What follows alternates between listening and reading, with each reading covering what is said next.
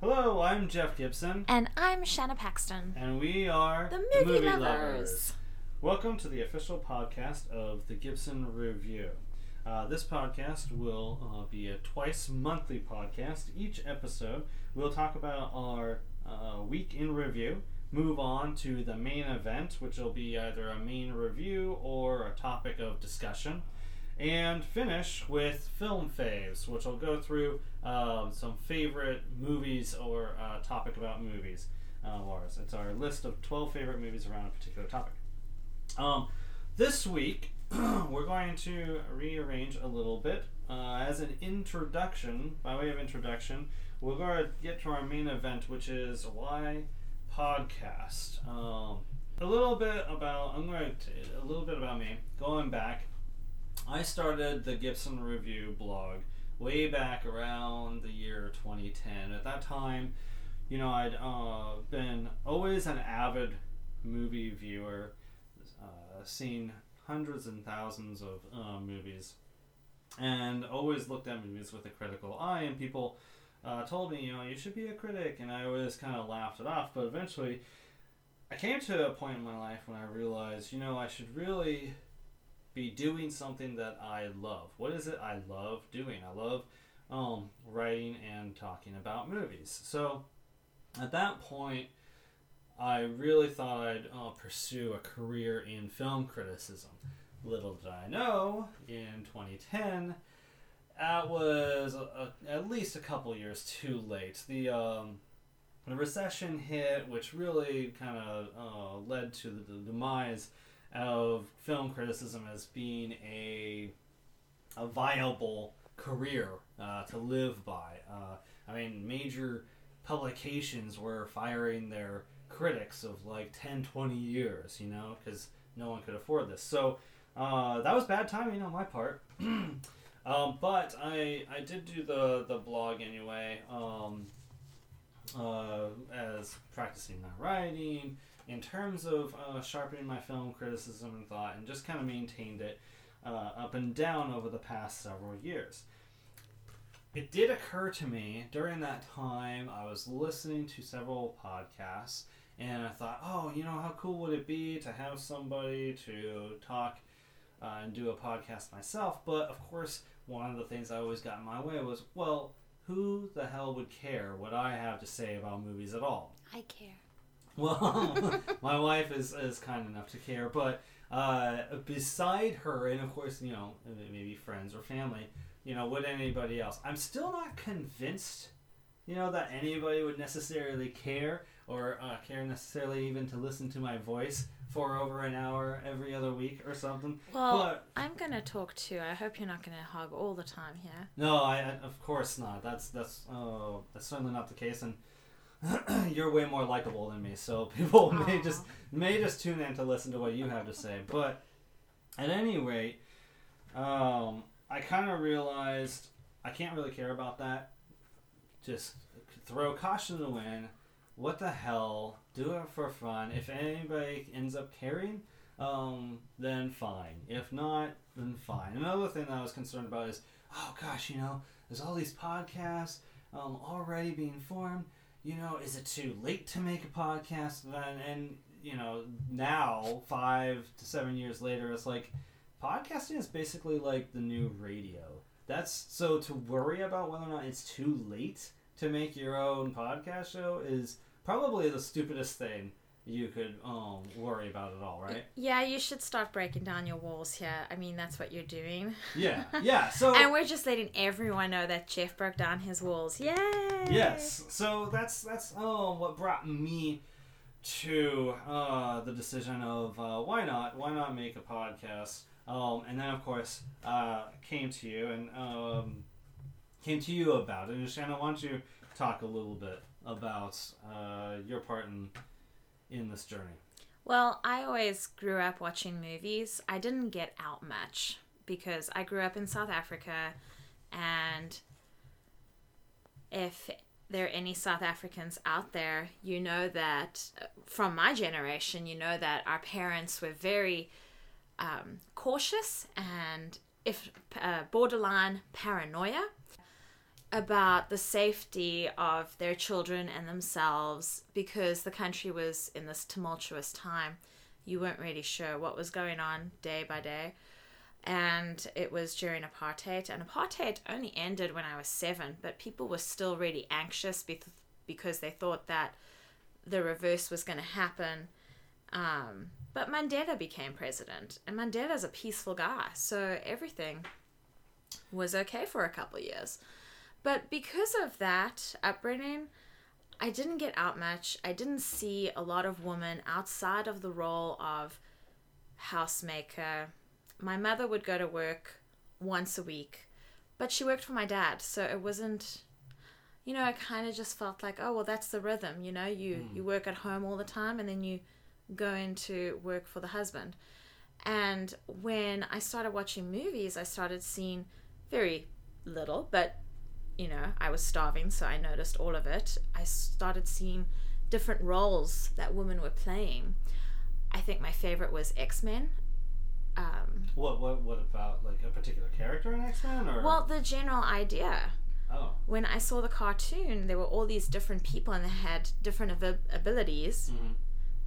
and there was even someone from the African continent, so I felt represented. right Um, so that was that person being Storm yes, of course, the one and only. I'm sure there's others, but that was really exciting for me. And so I wanted to be Storm. I wanted to be the goddess that controlled the weather, and her eyes would light up, and her hair would be grey. I still want my hair to be grey, but that's what really got me into movies. And as I got older, I was really interested in the way women were being portrayed by the media because those were my heroes, Mm. my heroines. So I studied that for a while in college or on your own? in university. Mhm, yeah Um, I included Watchmen in my thesis Mm. um, and contrasted it against photographs by Annie Leibovitz because she's amazing. So that's how I kind of got into movies. That's where the background I'm coming from. And then when I came to America as an au pair, there was this thing happening called the Emerald City Comic Con. And I was like, wait, there's more than one Comic Con? right because you'd only heard of the San Diego Comic Con Yeah, and I knew there was no way I was going to make that work. Right. And coming from South Africa at like what, 2011, Mhm. There was no such thing as there was maybe one comic book store per main city. Mm. And I had never been to one, mm. but I loved superheroes. I loved the entire geek culture. So when I saw Comic Con was happening, I was like, oh, let me just get a ticket for all the days and I will eh, like overdose in. I'm gonna Yeah. totally overdose with like geekiness. right And there happened to be this sci fi speed dating service available. And I thought, oh, well, I might be going home in four months. I wonder if it's even worth it. So I got some information about what it was, went away, thought about it a little longer, and this voice inside me was just go, go. You've got nothing to lose. You could be leaving the country, you could be staying in the country for another year, and you still would not run into this person because it's not Port Elizabeth, South Africa, the little town where everyone knows everyone. Mm. And so I gave it a try, and then I found you. And I remember other people had also incorporated Watchmen into their thesis or had some. speed dating Yeah, I had talked to people. That was my. you mean when, when you say thesis you mean like um, in the context of the speed dating that's that's one of the things that they talked about first I would talk about it Oh, because I'd be like, I'm going to talk about how serious I am, people. Okay. I include this stuff in my academia. so Gotcha. um, then you sat down in front of me yeah and said very interesting things, but one of the most not creepy interesting things no, there was only one creeper, and all you had to do was say, "What's Star Trek?" I don't, right right I don't that'll, know. that'll it was off anyone. great. He Yeah. was so uncomfortable. He was like, "Why are you here?" yeah. getting back to me of course Getting back to you, I asked you because I was craving people who were passionate about movies. Mm. my family, if we had a fight, we would quote movie dialogue, and that would make the fight less harsh. Okay. So I didn't have that around me anymore. Right. And so I thought, well, it's worth a shot asking, Yeah. Yeah. which yeah. sounds like a really, like, why wouldn't you ask sooner? But I said, well, do you like movies? And you just about jumped out of your skin because you were like, oh, yeah, I love movies. And I was like, no, you don't. You are such a liar. Right. no one's pas- that passionate about movies like I am. And I thought, huh. Well, what's your favorite one? And you were like, oh, oh, so many, so many. I was like, this guy's just stringing me along. And it, you know, you gave me your contact information and we, I reached out to you and we started talking about different things. But it also took you a while to, and obviously things went well, but it took you a while to figure out that I was just as passionate about it as you and I didn't Well, mind. yeah. I mean, oh. I didn't mind how you were about movies. Right. Right. Uh, what what uh, all this basically comes. Did I brings us talk to too is- much? No, no, it's it's fine. It's just only five minutes. Um, uh, what it's all about basically is though that we have the same love for movies and the same level of love for movies, and it it just um, was um, hard for us to believe we actually found someone mutually who felt similarly, right? Just, would just to be clear, I got over my thing much quicker than he did. yes, this is true. I'm just I- saying. Yes, this is true. I, uh, I, I pro- probably annoyed her a little bit um, with my incredulity, but um, so anyway, yes, it became our thing watching movies and talking about movies and all things movies. Right? Oh, that was the best part is you would ask me what I thought.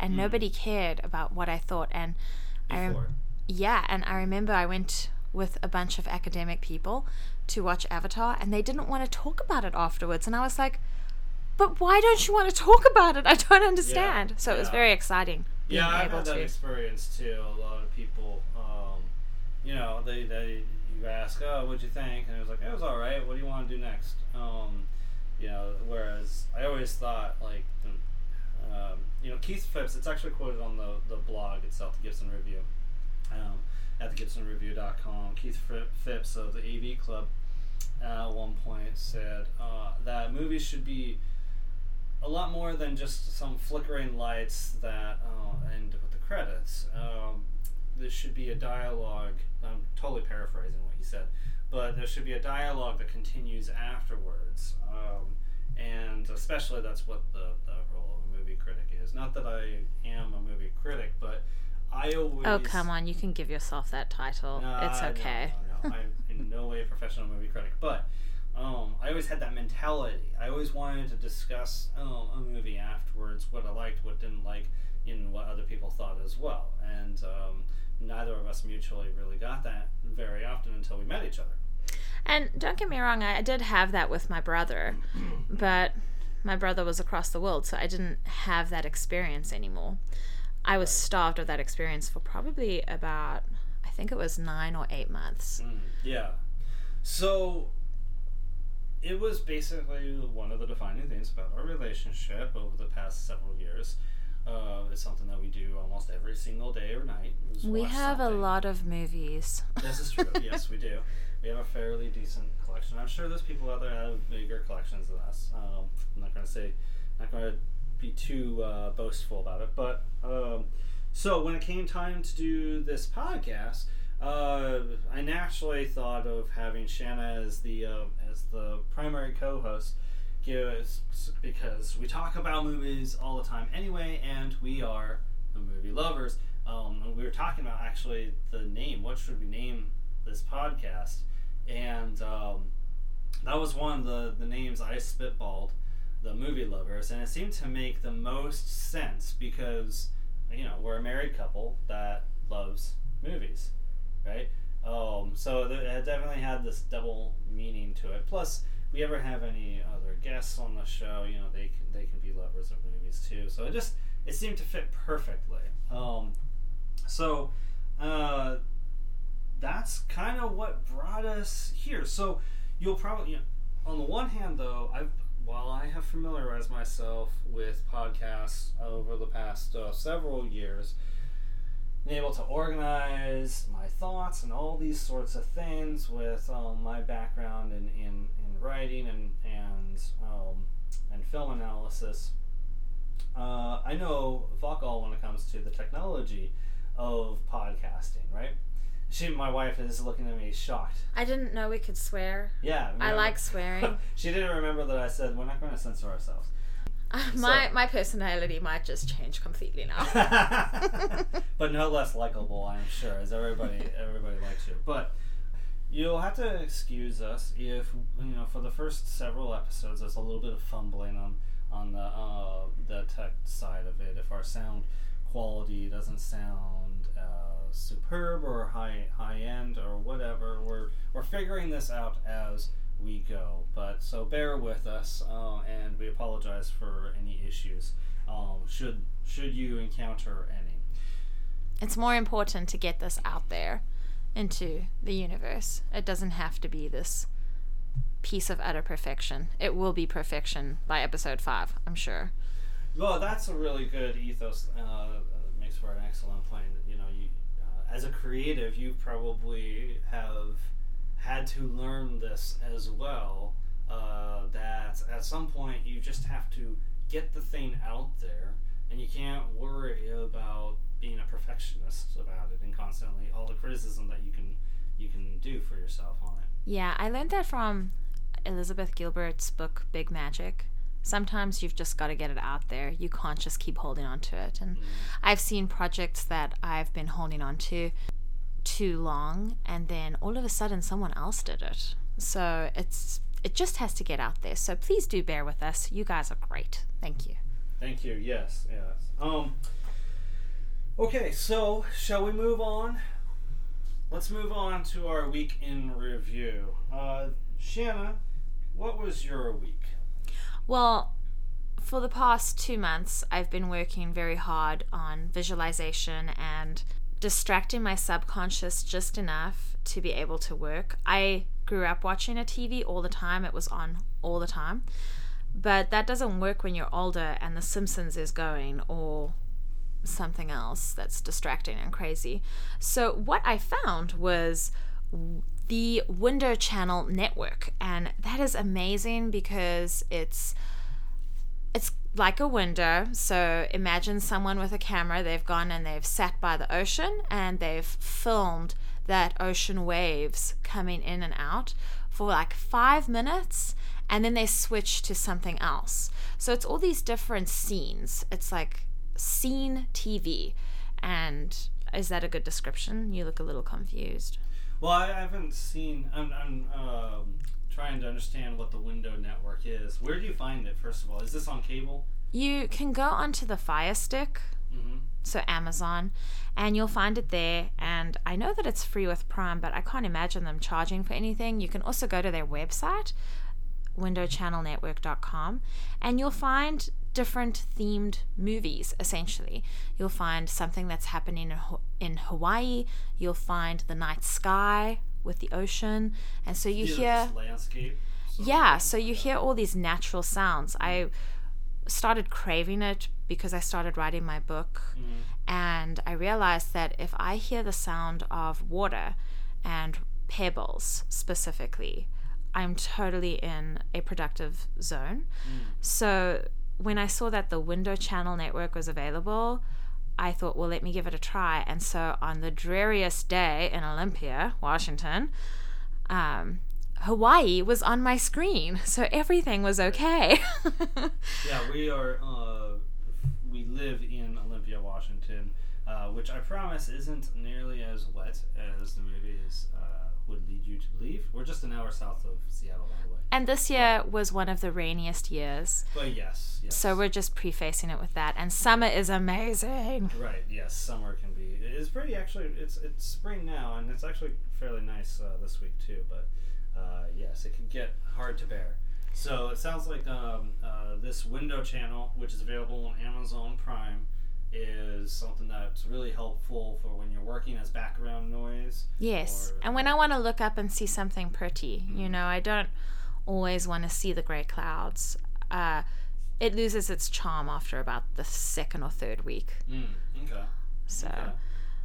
What else? Uh, what else did you see this past week? Oh, I got to watch the Nancy Drew movie on Netflix, and I know that I sound super excited, but that's because I cannot read. I mean, I could, but I don't have the time. It's not a high priority for me. If there's a movie, I will watch that. It's just the way I am. This you can love the, it or uh, leave it. Right. This is the Emma. This is a Nancy Drew movie starring Emma Roberts. Yes. Okay. Um, from a couple of years ago, I can't remember the year, but I was always interested in the Nancy Drew books, and I listened to the audiobooks with my host kids for my time as their au pair. Mm-hmm. But when I saw there was a movie, I thought, let me give it a try. And it actually takes place in LA. She has a mystery that she wants to solve, and her father's work takes them there for a couple months. And of course, it's a movie star's death. And how did this happen? Who did it? Why did it happen? Hmm. And it's this great mystery. And seeing how strong and intelligent she is, hmm. she knows how to do I don't know what level it would be perceived in America, but I know in South Africa it's level five first aid, so it's kind of advanced first aid. Okay. Like so, she can, uh, for example, she can. Uh, Well, I'll tell put you. Slings on someone with a broken arm. No, honey, that's level 1. Okay. So All right. So what? what would I was a I was a first aider in high school. Okay. So someone at the party gets a peanut aller- has a peanut allergy and they have a reaction and their throat actually closes. Oh. And so she does the whole cut the throat in a certain way, stick the ballpoint empty ballpoint pen in there to try and get the air into the lungs. Holy cow! And it was hilarious because, of course, all the LA kids, and I don't know if all LA kids are like this, but the LA kids in the movie were very judgmental of her old school, um, very caring and growing her knowledge approach to things. And when they see her do that, then everybody wants to take the course, the first aid course. So that was cool. She also runs into a movie, a movie set. Mhm. Is that what? Is that how I say it? Yeah, it's a movie set. Yeah, you're talking about a scene, uh, a film being shot. Yes. Okay. And Bruce Willis is there, and it's really fun. And I can't remember who the director is, but everybody would recognize him. And he's reading someone their Miranda rights, and she jumps in and says, "Um, excuse me, what year did this take place?" No, Miranda rights didn't happen for another six years.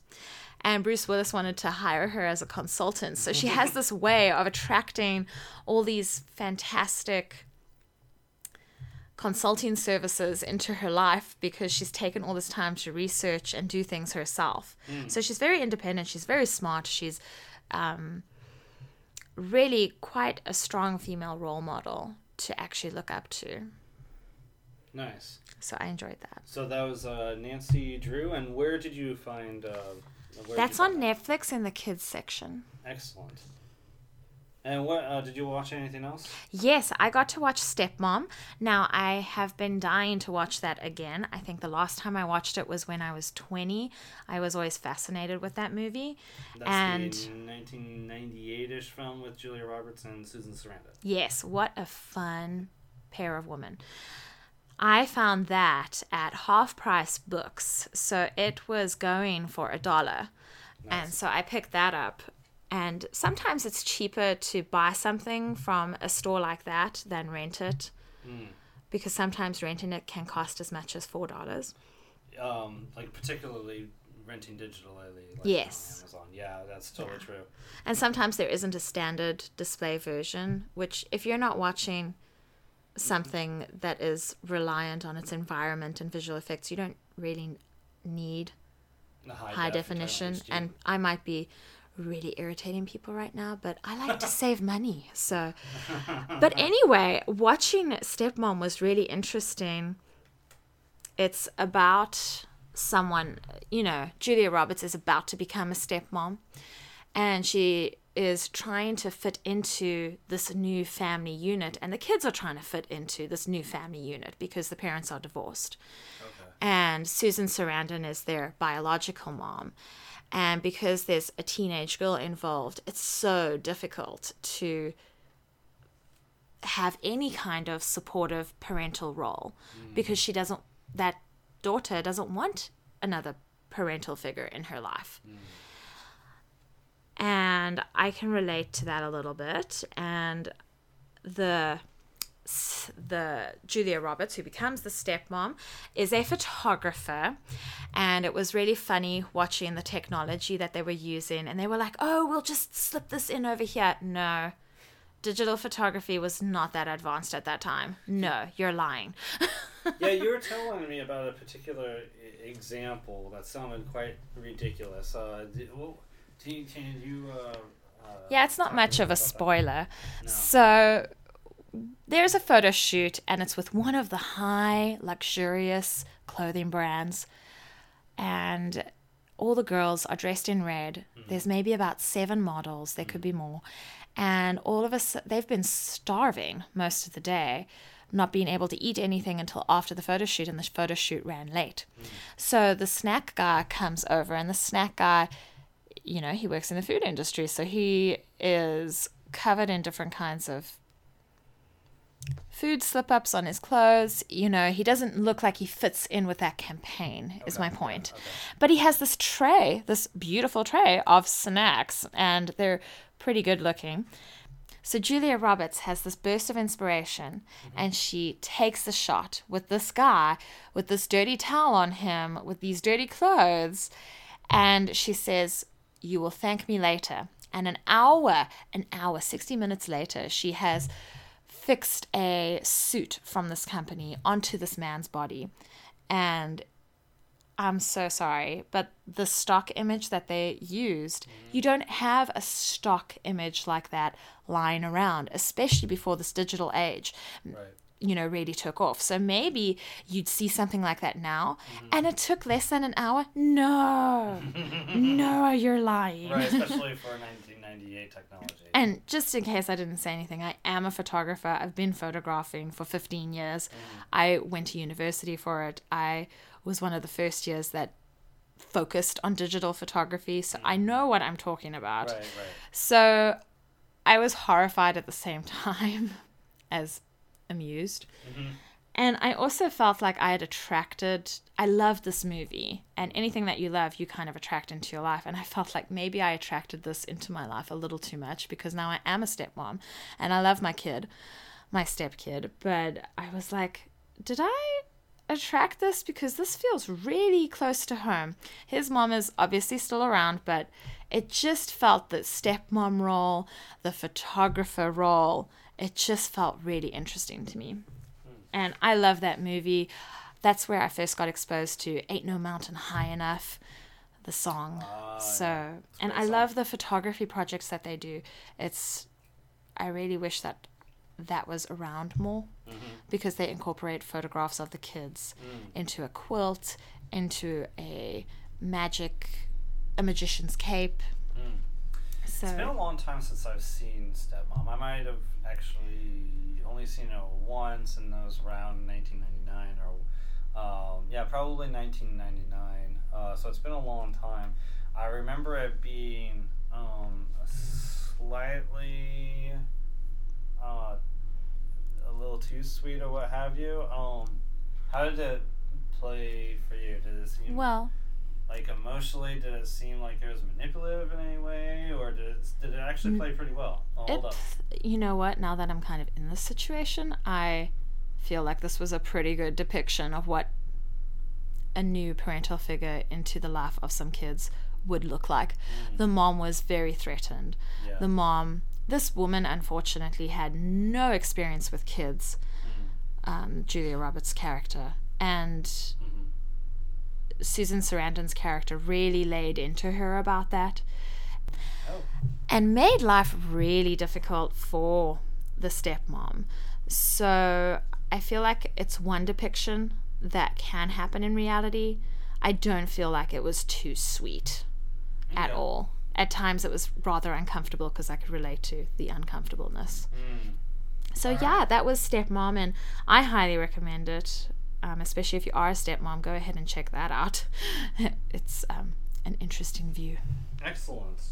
And um, And what did you watch? Okay, well, I saw a, a few things. The first thing I, I want to talk about is uh, in my week in review, it started with a mini series that is currently on Netflix streaming called The 80s. It's by CNN. It's the third in a series of miniseries that they have uh, created. I think they've been releasing one every year, uh, starting with the 60s and all of them are fantastic. Uh, and most especially uh, the score, the theme song. I don't know the person's name off the top of my head. I'll try to look it up right now. But um, it is probably the best theme song on any TV show I have heard in a long time. Uh, and it's a kind of thing that sticks in your mind, you know. Um, you get stuck in your head and you end up humming it later. Oh um, yeah. So uh, I really dig that quite a bit. But more interestingly, like every episode, it um, focuses on a particular topic that helps define that decade, right? So in in the case of the '80s, it starts with talking about television at that time and how um, how much it changed and took a step forward in a lot of different ways. That's our jam. that's that's our jam. Um, but like uh, you know, talking about how sitcoms were considered to be dead once MASH ended, and then came shows like Cheers and uh, what do you call uh, the Cosby Show and the different depictions of family that was represented. You had the Cosby Show, which was really wholesome and sweet, and you know he had a comedic way of being able to demonstrate he being Bill Cosby how to be a good parent. I mean, he was like mm. America's dad at that time, right? Mm. Uh, but then you have like Roseanne, who was definitely like this blue collar, loud and body and kind of tough love sort of uh, depiction of family. That's my jam. Everybody will be happier if I get to be like Roseanne in my parenting. um, and so then you have also uh, uh, taking it a step further. You had Married with Children, which really felt like it was like this miserable, particularly the dad Al Bundy, like this miserable dad who's surrounded by these people in his house that drive him nuts. Um, you know, the kids and the mom, or his wife, I should say. Um, it's almost like if you took the Jetsons and turned it into something real. You'd maybe get married with children. Maybe, yeah. I, I, I keep thinking of the wallet. You know, he hands everyone a piece of money, and then the wife gives him the paper money uh-huh. and takes the wallet. and then he goes and sits miserably at work. um, yeah, so oh, Blake Neely is the uh, composer of the theme music to to uh, this series. Uh, he also did a lot of the more recent superhero themes, um, none of which I necessarily remember, but like Arrow, The Flash, all those DC TV shows, he's done the theme to those. Um, but anyway, so you have an episode talking about the 80s, or the, not the 80s, the TV shows of the 80s. And then you have like an episode that talked about uh, the development of technology during the 80s. And, you know, I was born, you know, the, near the beginning of the decade. And I feel like those first 10 years of your life, you're really just kind of experiencing life. You're not really thinking uh, much or are aware necessarily of the new things that are coming into the world uh, during that time. And it was really cool and interesting being an adult and looking back, basically having something point out to you. No, before your life started, there was no such thing as answering machines. Um, oh, that's funny. Yeah, yeah. Uh, there was there's uh, the personal computer didn't exist before the 80s per se you know it was it was a, a refrigerator sized thing you know? And i remember in, in terms of the personal computer i i'm old enough to remember how unuser friendly computers were back then. Because you have to think this is before uh, you had Microsoft Office or uh, you know Windows, I should say. Yes. You know, before you had operating systems, so everything was code and command that you had to learn. Was that with the green lit screen? Yeah, like a green lit screen or um, a black or a blue screen. It all depended on the monitor. Um, I think of we had a computer like that for a bit. yeah. So But nobody wanted to use it because of the coding. Right, exactly. So you know, Somebody I- should have jumped on coding camps back then already. Well, you know, well that's that's where I just blanked on one of the most uh, world famous uh, men. Uh, his name, Steve Jobs. Steve Jobs. Alrighty then. Yeah. It's a good thing you have me. Yeah, yeah, that's pretty stupid. But that's where Steve Jobs came in because he uh, was able to recognize, being the marketer that he was, that there's a huge uh, gap in between the people who are creating computers and their knowledge and the people that they are creating computers for. That sounds like your dad right? too. Sort of. Uh, yeah, I mean, my, my dad, and I was fortunate for this actually, and one reason why, to a degree, it didn't feel like too much of a challenge because I grew up in an environment where people kind of knew a little bit about technology and they were able to understand all this sort of stuff, or at least that was his job to understand hmm these sorts of things. Um, so it may have been over my head, but it wasn't for other people in my family. But anyway, Steve Jobs kind of came in and recognized this, and that's you know where you got the Macintosh and other things being developed and stuff. That and I actually I hated the Macintosh. Um, I Well, you, hated. I you always are not the Apple. biggest fan of Apple. I wasn't gonna no, say I- hate, but Right. okay, you let it Yeah, out I never, I never like we. Let's see, when the Macintosh came out, this is how big a thing it was. All of a sudden, uh, Macs were in every school, every classroom, or what have you, or at least in the library. That must have been libraries a whatever, right? great sale day. Yeah, I'm sorry, I can't can't help So- but think of that. uh, so I got to experience what the interface on the Mac was, and it just kind of drove me nuts compared to what I was experiencing Wait, at home. Which wait. What? You got exposed to the Mac at what age? it was definitely in grade school sometime. Oh, poor boy. Yeah. I only got exposed to Mac when I hit my second year of university. Okay, well, you know, different countries and everything, but my point is, I um. First world aside from- problems. yeah, well, aside from pointing this out, my my uh, general point is, I remember, I remember what this was, um, what this was like, what they're talking about at this time, and then Mhm. it's interesting to have it reflected back to you. Um, it's a really great series. Uh, I can't I can't uh, talk it up enough. There's uh, eight episodes. Eight, e- seven of those eight episodes are about different aspects of, of the decade, and so definitely check that out. That's on Netflix streaming. Uh, I also saw. Oh yes, I saw the Power Rangers on its opening weekend, which. So I. I think you should talk about what it was like watching the trailer for that. Well, okay, I'll, I'll go back further. I hated the Power Rangers. I, They Mhm. came out. Honestly, I was too old when they came out. You know, for their target audience. Uh, 'cause I was 16, 17 or something like that. Mm. But you know, Power Rangers TV show basically, you take Japanese footage of its kaiju TV shows or whatever. um, I can't remember what the original show was called. And then you make new footage in Hollywood and you combine the two, right? So to me, it just looked terrible. The characters and everything were just awful.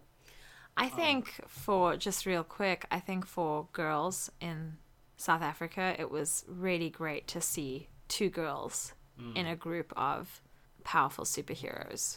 Essentially, they weren't necessarily superheroes, but they had these fantastic roles. Yeah, well, and they, they, I guess you could say they are superheroes. I don't know why you wouldn't, but anyway, I hated the TV show, right? you know, it, you, it was just terrible. So when the trailer for this movie came out, Ooh, can I looked- explain our description of it? sure, go ahead. It was we thought it was going to be an action remake of The Breakfast Club. Kind of. Well, I mean, that's how the trailer starts out, right? It- Mhm. at first, I was like, "What the hell is this? A remake of the Bre- Breakfast Club?" And then, of course, the trailer continues, and it looks it's very clear it's not. Jeff's face was hilarious. His jaw was on the floor. It was Well, so funny. That's because it actually looked like it could be good, Oh yeah, it looked good. and I did not expect that was possible from this property. So I checked out the movie, and you know what? It's actually not bad. Who made it? Which studio company made it? Um, I do not know actually. Um, I would guess, but I would hate to be wrong. Okay, well we'll come back with that. Yeah. So the the thing is, um, what was really surprising about it is they really tried to ground the story first of all um, in a sort of believable reality, and that actually isn't too surprising when you learn um, that it's written by the screenwriter of Flight. Uh, the uh, 2012, I think it is, Denzel Washington movie about the alcoholic pilot. Um, if you've seen that, imagine that kind of uh, storytelling mm, paired with Power Rangers, and you get an interesting mix. Um, oh, Lionsgate, and of course Saban the, is the creators of uh, Power Rangers. It looks like Lionsgate um, uh, helped distribute uh, and produce uh, the, this movie. It's interesting to see how that affects the making of a film. Yeah, I mean, and I don't know to what extent Saban had in, in terms of being, you know, uh, what their creative process was with it, what their vision for it was. But basically, um, the way they decided to go about it is you have these different teenagers who barely even know each other at all, and they have they come to the movie with their own shit. They all have baggage, right? Like maybe one is a kind of a loner because she's always moving from town to town, so she never. Is that because their family's in the military? Um, I can't. it's possible, but I can't remember. In, Okay. all, in all honesty, I she was moves curious. like she moves from year to uh, every, every year to a different town. But uh, more importantly, she doesn't ever make any connections with anybody um, because she knows that she's just going to be leaving. Or you know, one guy is a kind of a sports hero, and he just com- he, you know he has great prospects in college and all this sort of stuff, and he just blows it and becomes a huge disappointment to his parents, right? So, um, and then you have other Oh, people. that sounds interesting to me. Now you've got my attention. Yeah, right. and then, but more interestingly, you have another who's actually autistic, and he's on the autism spectrum. Spectrum, and he's never a way like the movie never judges him in any way. It never over sympathizes with him. Um, it just lets him be him. yeah, exactly. That's exactly. important. and that's um, really interesting and surprising. You just have these characters who they don't really know each other. They all have their own baggage, and they all, uh, but they all experience something together, right? And because of that, uh, they end up having to be in a situation where they have to learn to uh, get along and work together as a team. Group projects. Um, kinda. Actually, I that aspect of it really felt to me like the teenagers Avengers. You know, um, where everybody has these uh, uh, different personalities and they clash a little bit, but they have to work together to actually care about each other and work together as a team, right? So all of that is surprisingly um, cool and good. It's not amazing. It's not you know, it's you're not going to ever see Power Rangers in the top twenty list of superhero movies or anything like that. But it is not awful, and I think that's that's worth mentioning. Well, I think you should never say that it won't make it. It's it's possible that they could refine it in such a way that it could get up to the top 20. Well, you, you might be you're talking about sequels, right? Yeah, who knows? well, okay, Maybe but I'm they talking were. about this movie, this particular Uh-huh. movie. It's just a it's just a decent um, superhero movie. It's not garbage. It's not I'm bad. just saying, don't put up walls around movies. Yes, dear. But uh, I was going to say also, um, oh, the, the only thing that's a problem with the movie is, you know, you have this really, you have this tone overall, right? that's kind of grounding the movie and it's kind of fun. And it stays pretty consistent, but then you have like little moments, and like l- seriously, they're like moments in the movie that feel more like leftovers from a version of the script um, that was closer to the original TV series. Okay. Like you'll get a shot of the entire team in their armor, like walking up into frame. You know, um, like the frame will be the the shot will be fixed, and they'll be walking up steps or. So they're using they are using compositions from the TV show. Well, no, I, I don't know about that. I'm just saying this one particular moment uh, was an example, as well as another moment late in the movie where um, they all of a sudden start playing like a 15 second clip of the original TV series uh, theme song, and it, when, Oh, when these happen, it's just like it's just so cheesy. It stands out, and you're like, "Whoa, what the hell?" Well, I think know? it's I think it's interesting that you find it cheesy because I'm sure that the fans are probably completely geeking out.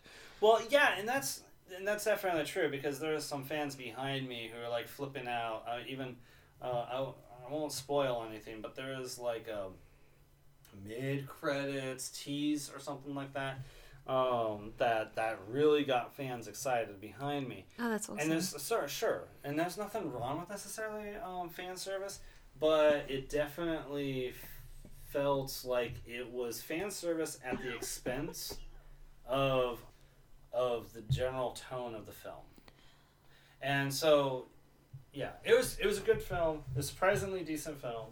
But uh, that was that was the one issue that I had with it for the most part. And Elizabeth Banks plays the the villain, and she's not as awful or ridiculous as the um, the TV show version of that villain. or like one but of she's the movies. definitely like chewing scenery. What was that? one of the movies from my childhood Oh, I, I, I because there were Sure. movies or they at least came that way to South Africa. Yeah, I think there was one theatrically It was like released Ooze or something. It was like at the peak of the TV show's popularity way Oh. back then. Gotcha. Um, but I didn't. I, I didn't watch that. But this one, Power Rangers, not too bad. Um, uh, so also I watched um, recently with my son. Uh, we, we rewatched uh, the Incredible Hulk, and that was Ah. interesting. Um, so this is the 2008 Incredible Hulk with Edward Norton as Bruce Banner. If you don't recall, because it's been nine years now. Oh, that's This- so long. Yeah, this was Wow. the second movie in the Marvel Cinematic Universe series, right? Oh, quick! Who was the first? Well, Iron Man, right? so, and they, they both came out the same year. You had the kind of this one-two punch of Iron Man setting everything up, and then you had that that um, post-credit tag where Nick Fury comes to Tony Stark, and he mentions the Avengers Initiative, and everybody in the audience flips out. You know, and then you have Incredible Hulk, which um, was helping lay the groundwork. And was So in South Africa, in the Yeah. cinema, no one flipped out because I don't think many people knew what that was referring to. mm, Um, and I'm just saying that was my cinema experience. mm, Someone that else. makes sense if there wasn't much in the way of Yeah. comic shops. So that's just really interesting that people Mhm. were geeking out. I thought people only geeked out after the first Avengers movie. So Oh, I'm sure there was some of that too, but no. Um, comic fans went and saw these movies and flipped out.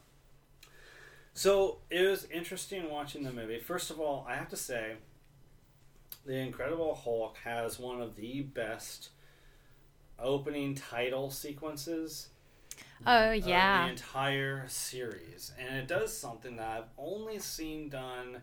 I think in Spider-Man Two was the only other time I've seen this done, which is it essentially recaps the origin of the character. In this Mm. case, it it does so with um, Edward Norton as the character, but it's just a really kind of cool acknowledgement and catch up um, that they did because previously in 2003 there was a Hulk movie, which isn't officially tied to this whole series, but it was kind of a clever way to acknowledge yes, five years ago we've been here, You know now you know what it was essentially. Mm. Um, and it kind of it kind of reframes it a little bit differently, but um, Mhm. it- you know the whole gist of uh, gamma radiation, hulking, so on and so forth. Um, it was just really cool credit sequence, and I don't think there has been any movies in the series that has had a, as clever or cool a credit sequence. Uh, can you think of any? You know, I think there's so many at this point. We would have to have like a weekend marathon of all of them, Mm. To That- jog your memory, ooh. just to jog your memory on the just to jog my memory. I mean, I think I know Ultron pretty well, Age of Uh-huh. Ultron, Yeah. But that's actually a fun podcast episode. We should do that. Well, like have a weekend marathon and um, rank them. well, uh, I, there will definitely be a degree of that coming down the line with the Guardians of the Galaxy Volume Two oh my word! So keep an eye out on a future episode. Never mind anything else. We're Right. just gonna be like guardians all the time. so anyway, that was really cool, and I have to say, uh, as much as I like Mark Ruffalo, and as much as I feel like Hulk is uh, was proven to be best served as a supporting character when Mark Ruffalo came on, Hmm. as a like character on his own, this is probably the best version of the Incredible Hulk. Um, I like the look of the Hulk in this movie. Marvel, after its mistake with the 2003 version, which was uh, really tried hard to sell the emotional and the mental um, aspects of the story. Um, it didn't deliver in any way on the action except you had mutated poodles, which was ridiculous. Oh, I don't Um, even remember that. Yeah, yeah, don't don't, don't remember it. No, just ignore it.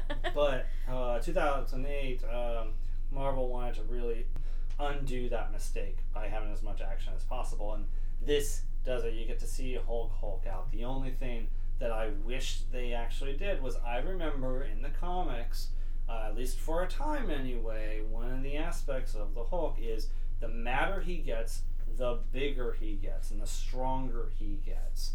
And Well, isn't there a limit?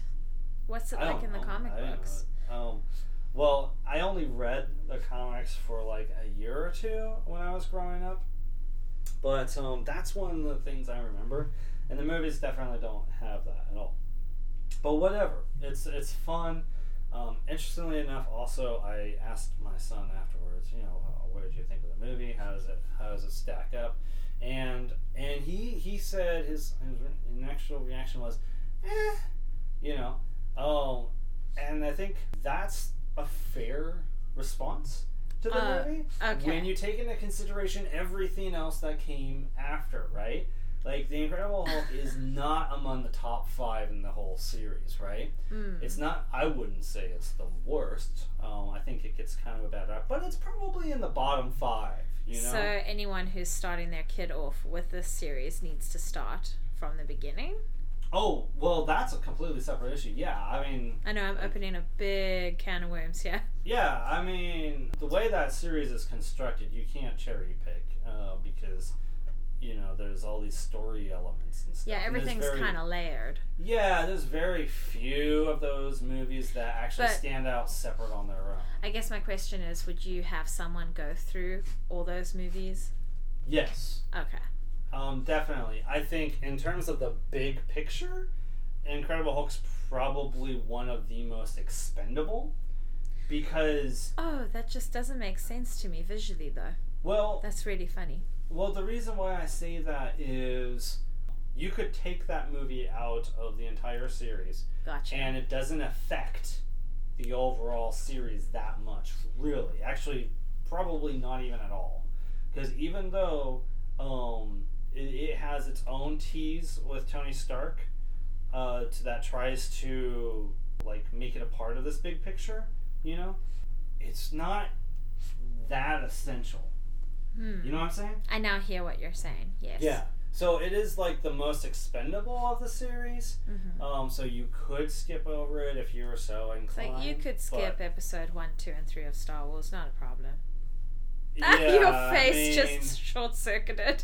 Just go from Rogue One and on. yeah, yeah, and that's a whole other conversation. But anyway, I'm just getting people fired up and Yeah. thinking. so that's my week in review. Uh, but also, you and I have seen a movie together. Let's talk about this movie we saw together, 20th Century Women. oh my gosh, I'm so excited to talk about this movie. So this is uh, last year's movie by Mike Mills, um, previously uh, directed 2011's Beginners. Uh, so this movie stars Annette Bening, Greta Gerwig, uh, Elle Fanning, and a couple other people that I'm uh, forgetting about. Oh, and um, Annette Bening stars as a mom who has a teenage son. She's a single parent, and um, she's trying to figure out basically how to to raise and and deal with the day to day with her son. Well, and I wouldn't say deal because she's definitely not one of those parents that's trying to control her kid. She really is trying to let him experience things and make choices for himself.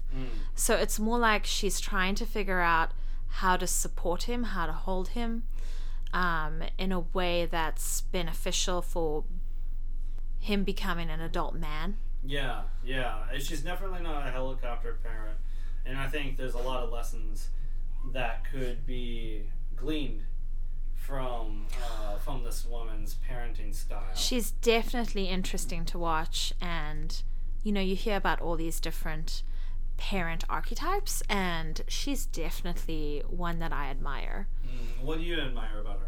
Oh gosh, well, like I just said, she's not trying to contain her son. And what's wonderful about this movie is she starts asking the girl that's renting a room from her and the girl that is very good friends with the boy, who's 15, by the way. Right, played uh, the, these two women played by Greta Gerwig and Elle Fanning, respectively. hmm She asks for their advice, their support in supporting him. And at first, it's a little. You look at you look at their faces, and they're a little, perhaps worried about giving him support. Mm. But the mom is really wanting him to have real exposure to women of this time because so much was happening for women during that time in the 70s. Well, I, I don't know. I don't know that I got that much of her decision making was about or in response to anything in particular happening for women at that time. She came from a very different age. She did. And remember, this is 1979. The movie takes place in 1979. So, my understanding is this is really um, just after the um, uh, women's liberation, uh, which happened a few years uh, before. And so, it doesn't really factor in a whole lot into this story. She feels very, I'm going to clarify. She, I believe, Mhm. how they've portrayed her and how she has portrayed the character is that she feels a little disconnected from society because she's she had him when she was 40 and now it's 15 years later. Right. So she feels like she doesn't have anything useful to give him, which is why she seeks these girls' advice Yeah. and support. And the photographer who is played by Uh, Greta Gerwig. again we have a photographer this is amazing Yeah. um she is ac- fairly academic with her photography. So you'll see little bits and pieces of very important female literature that came out during that decade. You'll see Right. susan sontag's on photography. You'll see which one of her chapters the hero is uh, the i believe it's called the heroism of vision? Hmm the vision of heroism something along that line. Okay. um, talks about how a photograph lies, but This how a photograph. This is in Susan Sontag's book. yes, and how a photograph tells the truth. So mm. you've got that interpretation coming in, and then this character also gives him, I think it's Our Bodies, Ourselves, which was the first book made by women for women to help them understand their biology. Mm. Women were only being told about their biology from male doctors, mm-hmm. and let's be honest here, the female anatomy is incredibly complex. And they're coming out of this time of fear of their bodies Mm-hmm. into a no, this is what it is. So I really feel like there were these beautiful little elements around Mm-hmm. helping.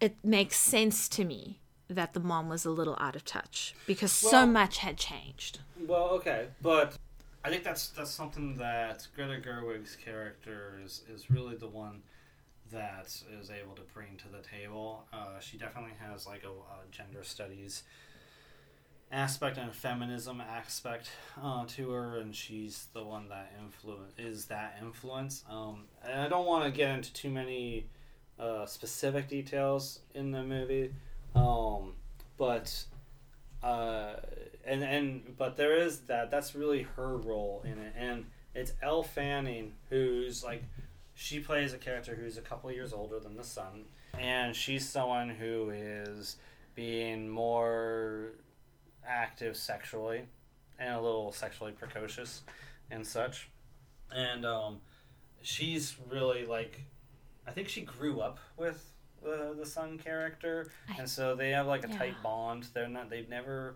They've always been platonic in their friendship, uh, but uh, they've always been there for each other, uh, essentially. And and so she's kind of this person who's like a, a confidant and is able to see things that the mom would never see right about her teenage son Well, and that's what's so scary about that period of your son's life. You just don't know him anymore Mm. because it's like this kind of, what do you call it? Like a Bermuda Triangle age Mm. where you're not really sure what's going to happen.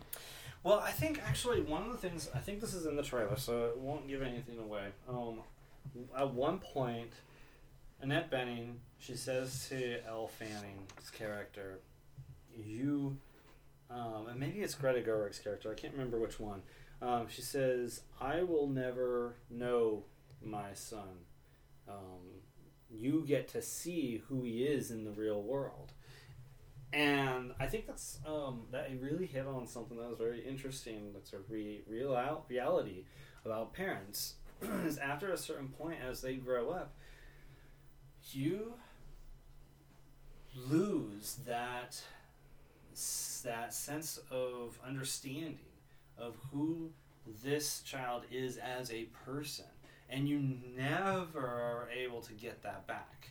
Well, I think you're never fully able to get it back. I think you Right. get glimpses every now and again if you are a present parent. Yeah, Um, yeah. so that's it was very interesting and seeing her role as a mother at the age she was she even mentions how everybody was telling her how can you have a child at the age 40 which in actual fact it's got nothing to do with anyone really um, that is her choice. Mm-hmm. That is her body. That is her trying to have a child Sure. leave her be and support her. Mm-hmm. Um, then you had is it greta gerwig? Yeah, yeah, yeah. you mm-hmm. had her. She was this artist trying to figure out who she was who what she could be what she could photograph that was meaningful and trying to understand other artists too but she wasn't this airy fairy artist she was a very academic artist No, actually, I think uh,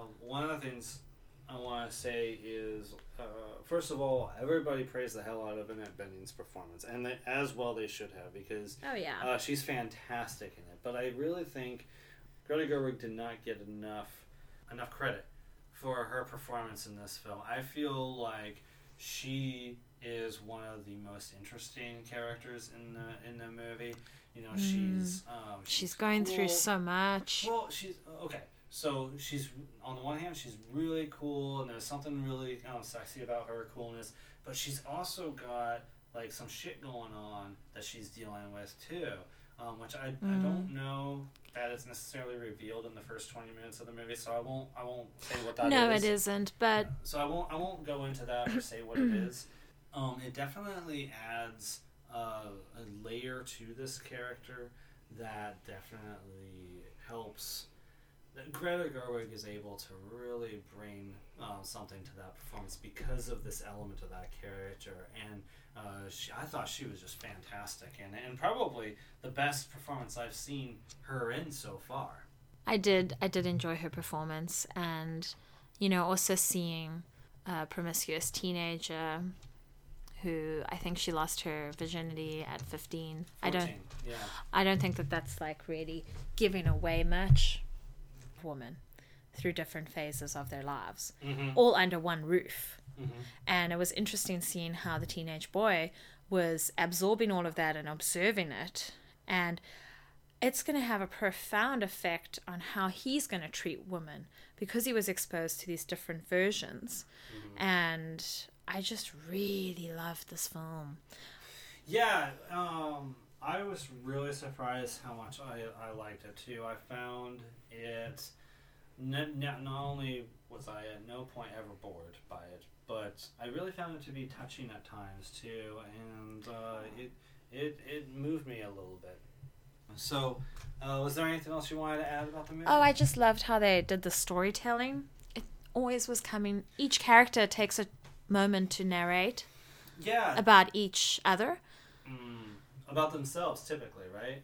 No, they they take turns talking about the other one. Yeah. So the mom talks about the son, and the son talks about the mom, and you know the other characters get incorporated. Well, that device, and I, and I should say that when that happens, the movie will cut to different kinds of imagery. It won't, and that imagery is not necessarily particular to the character. And it reminded me of Beginners. This is very similar to Beginners. If, you've seen that movie and you remember how it cuts to different things with narration over it, you'll you'll get more of that with 20th century women and um, I thought it worked uh, really well and was uh, really quite interesting. It was my first time being exposed to that kind of storytelling, and it was so lovely hearing characters talk about each other in such a compassionate, objective, loving way, which is an interesting combo. I don't think you get that combo very often. I know that if you talk about your own son, your own child that you look after, whatever, whoever you talk about, it's sometimes hard to be objective. So it was very interesting to see them doing it so successfully. But yeah, if you've seen uh, Beginners, which I thought we had watched together a year or two ago, uh, then you'll get some of that uh, kind of device in it. Um, so that's uh, 20th Century Women. It is brand new um, on the rental market. Uh, I believe you can find it to rent on Amazon Video. You can find almost any movie to rent on Amazon Video. Um, otherwise, it's at your DVD dispensaries uh, near you. And I think it does go cheaper if you have it at a DVD dispensary. Yes, yeah. but I also understand the convenience of digital. Right, it's like a dollar fifty. Anyway, all right. So let's move on to uh, film faves. Now, every week uh, we will be talking about our favorites, our twelve favorites uh, of a particular year or related topic. We will be marching through the years one by one over time. And we always, this was a compliment to a, a feature that I used to have on the Gibson Review, uh, where I marched through time with my 12 favorites. Why 12 favorites? Well, most lists, they have your 5 or 10, top 10, and then they have a couple honorable mentions. Well, forget that. No honorable mentions. You could basically look at number 12 and 11 of these lists as your honorable mentions. But so we have always a dozen movies that are our favorites. So this year, or this episode, I should say, we're starting with the year 2016. Shanna, would you like to go first with your number 12 favorite movie of 2016? So I guess one of my favorites, perhaps the 12th favorite, I don't really have them in numerical order, but I would probably put Civil War in there. Captain America Civil War? Yes, and I think one of the best geek out moments I had during that film was when Black Panther was speaking to his father at the a sort of United Nations event. Yeah. Um, totally going to irritate the geeks for not knowing all the terms, but I was listening to them speak their language, and because being from South Africa, you get exposed to about 12 to 16 different Ubuntu languages. I heard him speaking a language that I'm very familiar with, which is isiXhosa, spoken in the Eastern Cape, where I'm from. And I was like, no, is this real? And he said another sentence. I was like, oh my god, he's speaking Xhosa! and it was so exciting. Screw everything else that was happening. It doesn't matter what Ant Man became. It doesn't matter that we got to see Spider Man for the first time and he was geeking out about everyone. I totally flipped out because there's nothing better than coming from a country that isn't America or one of the you know countries you hear about all the time and then you hear your country that you came from being mentioned and it's like it puts you on the map man. So I think that was probably one of my favorite parts. I also Yeah, when you when you told me that,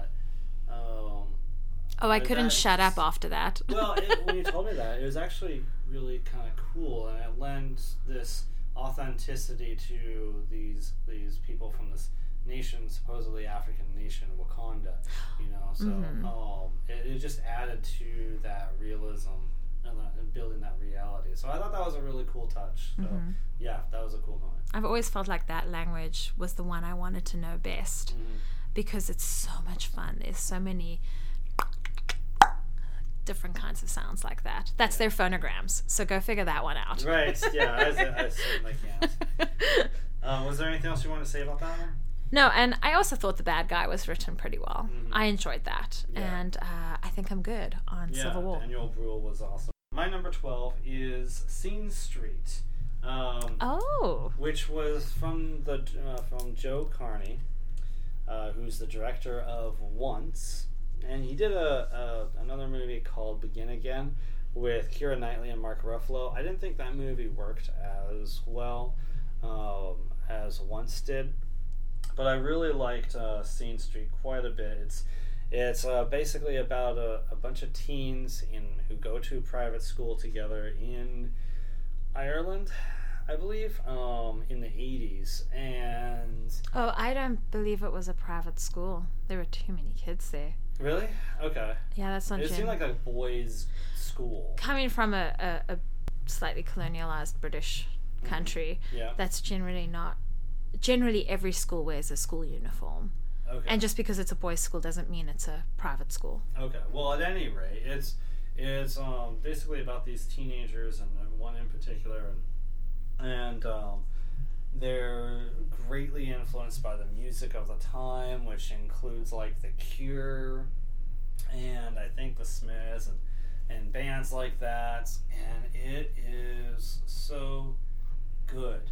Uh, the music, especially. I mean, that's one of the things when you have a, a mu- movie about musicians, is you got to make the music good, and that not everybody succeeds in doing that. But um, John Carney definitely succeeded here uh, with Sing Street, and I think to a degree it's surprising how much you kind of care about and get wrapped up in in the endeavors of these teenagers and you know there's this cool girl who's kind of off on the side that Mm. gets roped in to helping them out and um and It's all to get the girl. well you, I'm you- kidding. you- it's not all that, but it- uh, I think they just touch on it a bit. an element of it, but Mhm. um, you definitely kind of can't help but feel for that guy and be like, oh yeah, she's cool. Like, yeah, you know, um, er, why wouldn't you want to go out with her and all that sort of stuff? Or you know, wouldn't it be cool if you you won her over by being um, this band and just including her in your music videos or whatever? You totally get wrapped up in, in that element. I think it was a, a really interesting depiction of a cool kid versus some other movies that really glorify the cool kid, and I bet there's some interesting things yeah, but I under mean, that. By cool kid though, she's not like popular or anything like that. She just like um, She she's cool oozes- someone like me, you know, right? She oozes coolness. right. Yeah. Anyway, so that's my number Okay. twelve, Sing Street, uh, which is available on um, uh, Netflix streaming. Which, by the way, um, we're going to uh, when we can, we're going to let you know if any of these movies are available to stream. Almost any movie you can fi- you, you look for, you can find on Amazon uh, Video uh, to rent. Um, so we're primarily focusing on Amazon Prime, Netflix, uh, and Hulu as um, subscription services. Uh, there's otherwise way too many uh, streaming services out there. Um, I'm so grateful for those streaming services, though. Yeah. Yeah. Um, so anyway, and- you're number eleven. Well, just to quickly back up, Civil War, I think we watched that via DVD, and we've got the Disney Movie Anywhere app. So when you buy that DVD, you have the digital version as well, which is nice for me. Um, 11, you're going to love this because Jeff doesn't know what's on my list. No, we don't. We didn't consult each other on our lists. We like to be independent, Yeah. but we're but we're in a relationship. right. is 10 Cloverfield Lane. Ah. hmm And Jeff was trying really hard to get me to watch this, at, which will happen sometimes. He'll be like, No, you really trust me. Please trust me. This is going to be great. And I'm like, I don't want to be scared. And he's like, It's not scary. Right. It's thrilling. And it really is bite your nails thrilling. Yeah, and to clarify, you'd never even seen Cloverfield. uh, No, I had not. Before you watched 10 Cloverfield Lane. This was just an impression that you got from the trailers that it was going to be a scary movie or something, right? Yeah, um, you know, John Goodman is Mm-hmm. such a great actor. He can appear funny, Mm-hmm. But when he appears scary, to me, that's like when he is that character Mm. was really scary for me because I would come across that sometimes. I'm not saying I'd be kidnapped, but I'd come across I'd come across men like that who had that energy to them, had that vibe of, you know, if you were to make one wrong move, things could go really bad for you really quickly. And I, so I really enjoyed that. And I would actually recommend if people haven't seen either Cloverfield movie, I'd actually say start with 10 Cloverfield Lane. Yeah, John Goodman, he's, yeah, he's really good at being ambiguously creepy. Oh, so Um, good. Like I don't don't want to give anything away in the movie, but you're not really sure whether or not to trust him, and he's really great about about that. Um, there might be more to be said about Ten Cloverfield Lane as we get on this list. Oh, really? uh, my number eleven is uh, Bad Moms. That's your number 11? That's my number 11. Uh, it is probably, just really quickly scanning my list, it is probably the comedy of 2016. I would agree with Um, that. I, I know it didn't do, um, I don't think it did really, really well. I don't think it was a huge hit, and I don't think um, it did bananas in terms of critical reception either. Um, but it was somewhere right in the middle for both uh, box office and critical reception. And I'm not even sure really if there was a comedy last year that really took off. But um, Bad Moms Hmm. is the one movie that I saw that I thought was as close to being a solid, hilarious, just awesome comedy as as we could have gotten last year. Christina Applegate's character is probably the weakest link for me because um, Well, someone I- has to be weak. yeah, I mean, I feel like just the character is probably the weakest, like the least developed, and kind of contrary to uh, what ends up happening to her. I should say is kind of contrary to the whole thesis of the movie. But Oh, I don't know. well, I, I, I had some issues there. At any rate, um, Mila Kunis. I mean, come on. Oh, I love Um, her so ah, much. jeez. Such a girl crush. Yeah, well, yeah. For me. definite crush, and and she's. I don't know that I've seen her do any wrong in recent years. Um, I will see her in almost anything. Uh, well, you don't have to mention that movie. Oh, am I Um, breaking And she the... wasn't the bad. She wasn't. she was wasn't wrong with that bad. I think whatever she does, she's amazing. I first Yeah. discovered her with Family Guy, Oh, yeah. with her voice. Wow. Okay. And then I saw other things, and I was like, oh, you're amazing. She's just always, um, especially in her comedic work, uh, live action work, she's always like cool, uh, always sexy, always, even when she's just stumbling through life, you know, there's always something irresistible about her. So she's great, and her supporting cast um, is is great. I just had a really good time with Bad Moms, and um, it's one that I really don't mind watching from from time to time. Um, so that's that's my number eleven. What's um? Well, and I uh, think that one's available again, rental. Yeah, no, I, it's not uh, available to stream currently. Okay, so my number 10 is A Monster Calls. Oh, really? Mm-hmm. Okay. This was just beautiful. It was such a gorgeous film visually. There's a lot of art and illustration involved in it. Yeah. And of course, I could tell what was going on before they clarified it in the film, in like the end of the second act, I guess it was. Yeah. Yeah. So I always get, you know, I always feel pumped when I can foresee Figure what's it. about to come. I watched a lot of crime shows in my teenagehood, so if I can solve something before they tell me, um, I feel really good about myself. It's a good Right. ego There's boost. no crimes in Monster Calls. No. But, but I get what you're saying. Yeah. And I love Liam Liam Neeson's voice. yeah. Is I feel like it's on the same level as Morgan Freeman, where Yeah. those two men, if they could just get in a room and talk, I would just lose myself. I would be, Yeah. I would lose my shit. And Liam Neeson is a particular monster with a particular set of skills. Right? Every time. Storytelling skills. Storytelling actually, in skills. This, in this case. Um, anyway, yeah, so that's all I had to say about A Monster Calls. very cool. My number 10 is La La Land, which was the almost Best Ah. Picture uh, winner. Almost. of last year, uh, notoriously. And hon- honestly, it is a great film. Right? Mhm. It's not it's not my favorite of the year, but it is a great film and it is a, a lot of fun. If you saw it in theaters, I feel like you really treated yourself because it is visually just spectacular. Just the colors, the dancing. It, it has um, these little fantasies in it from time to time. It harkens back to uh, the a lot of the musicals of the fifties, um, "Singing in the Rain." Oh, yeah, There's a film that we have to catch up with, um, Umbrellas of Cherbourg, which is apparently a, um, a heavy influence on it, uh, which uses colors and, and costuming uh, uh, really well, a lot like we see in La La Land. But um, I thought it was just a lot of fun. The songs were great. Emma Stone and Ryan Gosling. Oh, gosh. I have a girl crush on Emma Stone, Oh, too. Come on. I mean, she's she's absolutely irresistible. And the thing is about her, you watch her, just watch her face. You know, watch what she does with her face um, in her performances.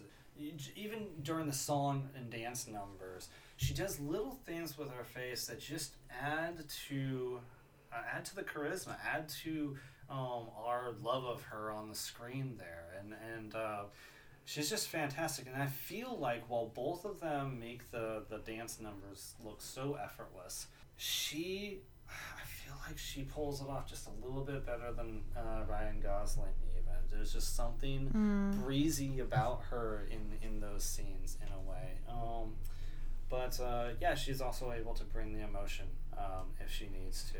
Um, yeah, not to gush over Emma Stone, particularly you know exclusively about that movie, because there, there's other aspects of the movie that's really good. A lot of people point to the last ten minutes of the movie, which I won't I won't talk about, but that Ah, really sells it. Gut um, wrenching. puts people right over the edge.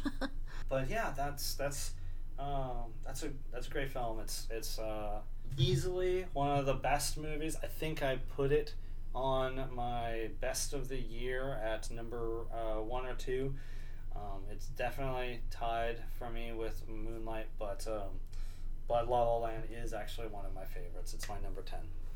Yeah, I like La La Land too. It didn't make it to my list, but I feel like watching Emma Stone throughout that whole film just really speaks to creatives of all the Oh, different fields. Definitely, definitely, yeah, absolutely. So when she's singing her um, about the dreamers that dream, it's just oh, thank you. yeah. Um, so my number nine is Kubo and the Two Strings. This Oh, was just such a beautiful masterpiece, and I love this studio for what Like- they, yes, Yes. for what they stick to, and it's really their thing, you know. Yeah. And the music was just so gorgeous and the story felt so original to me. I'm sure there's other stories like that out there but it felt different. It felt so special. Well, when you compare it to things like The Secret Life of Pets and other Yes. films out there, yeah, it is absolutely different. and it was just so nice to see something about a family unit like that in that way mm-hmm. And there's origami in it and Right, i'm a bit of a fan of origami Mm-hmm. and that was just beautiful and the ending was just so powerful Yeah, we won't. We probably shouldn't. no i won't say what it is, anything but yes, I agree. but go ahead and watch it because that ending just shows how humane and compassionate humans can be Mm. and how helpful they can be. Mm. And it just shows the best of humanity in those last about, what, 10 minutes. Mm. So that's my number nine. Awesome, awesome. Again, we may come back to that a little bit later, but my number nine is The Shallows, starring Blake Lively, which you haven't seen. I'm Um, not watching that. I'll never get back in the water. No. So, uh, The Shallows is uh, about uh, a young woman who goes out on her own, um, some uh, basically some sort of uh, personal journey, essentially, and uh, goes surfing in this cove that has personal resonance to her, and she ends up getting trapped on uh, some coral because of a great white shark. I'm telling you, this is the best shark movie since Jaws. It is probably easily in the top 10 of man versus nature movies. Which is why I won't watch it. Any girl from South Africa that loves the beach is not going to play with that. Right, right, right. But yeah, Blake Lively, I think, uh, I didn't pay attention to her TV show, and I think it was. Uh, What was it? Oh, she was in Gossip Girl. Oh, gotcha. uh, several years back. I didn't pay attention to, to that, but uh, I saw her in Green Lantern in 2011. Not a good movie, but she was um, she was fine in it. And it wasn't until um, a movie she did, Ben Affleck's The Town, Oh, that was I actually got really impressed by her. She's really good in the in the Shallows. You're you know a movie like this. It's single location. It's one character ninety percent of the time. So the actress had better be damn good in order to carry the movie, and she is. Uh, she's got it, and I was uh, with her the entire way. It's it's an edge of your seat thriller, and it's a great time. I, I really, it's a movie that I didn't expect much from. I watched it, and I found myself thinking about it a week later, two weeks later, to where I just I eventually just had to see, get the Blu-ray. So that's the Shallows. I got it for you for Christmas. Black Friday is a great time to shop for DVDs. Is that From when you got it? yes, Yeah, from Best Buy and Target. Those are my favorites. Yeah. So anyway, the Shallows. One Well, of my favorites. we will just see how you do the next time we go visit South Africa and you get back in the ocean. No, that's, that's, that not happen, especially in those shark-infested areas. I remember my brother watched a shark movie and he refused to get in the bath for a good couple months. He showered, so he was still clean, but that's how strong a shark movie can affect you. Yeah, for sure. Well, what's your number eight? Doctor Strange. Oh, Doctor Strange. So, not only am I a geek of superheroes, powerful abilities, but this touches a little on chakras and chi, and that is something you can be powerful with if you practice it Mm. consciously enough. Which I know at first he poo poos it, but then it works out quite well for him, doesn't it, when he gets on board? So it, it's very fun seeing a sort of arrogant surgeon, typical archetype, learning to connect with himself Mhm. and the energy of others around him. It was quite a nice transformation. And I love the visuals, of Oh course. God, yeah. the it was like Inception high again for me. Yeah, without necessarily like it didn't stop the movie. It wasn't like oh we've been here before. Oh Um, no, I love the use of sacred geometry. I felt that that gave it a nice kick of originality, Yeah. and it was very shiny. Inception was very, it wasn't shiny. Inception was like, well, if this is real, Right. it's very there's grain to it. Sure. There's, you know, I think I've said enough, but Yeah. that was I cannot wait for the next one, and I loved the uh, cre- end credits Oh Pre- yeah, we, yeah. preview, which of course I won't say anything about, but go check it out. It was really fun. Yeah, Doctor Strange, man, I somehow overlooked that one. That's an excellent choice. That was a lot of fun Mm-hmm. and um, so cool to see on the big screen. And again, we've got that on our Disney Movies Anywhere app. Ah, yes.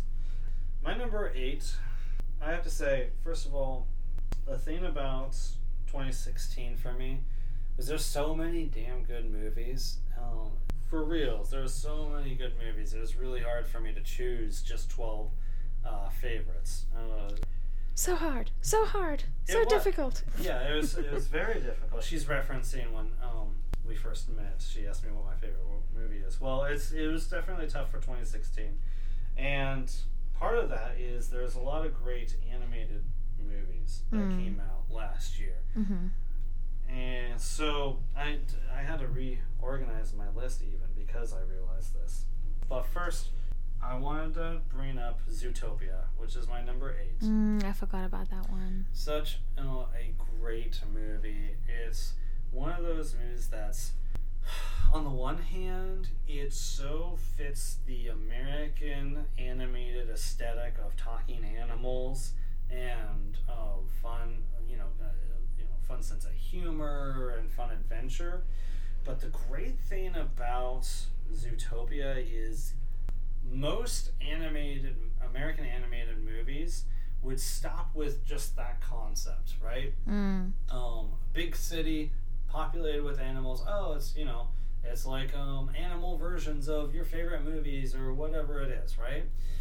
Zootopia takes it even further and ends up really facing uh, prejudice, which that is, uh, you know, in the year 2016, we had a year full of, for whatever reason, a lot of black people being shot or having issues with police officers and and it just became i know it was in no way intentional because you know it takes a couple years for these animated movies to be scripted and, and, and made but it was just serendipitous in terms of it coming out last year and this time when people were realizing oh wow like for whatever reason right now racism is a serious issue and to have an animated film that families go to and pay money for speaking to an issue as timely as that where police are actually involved in the story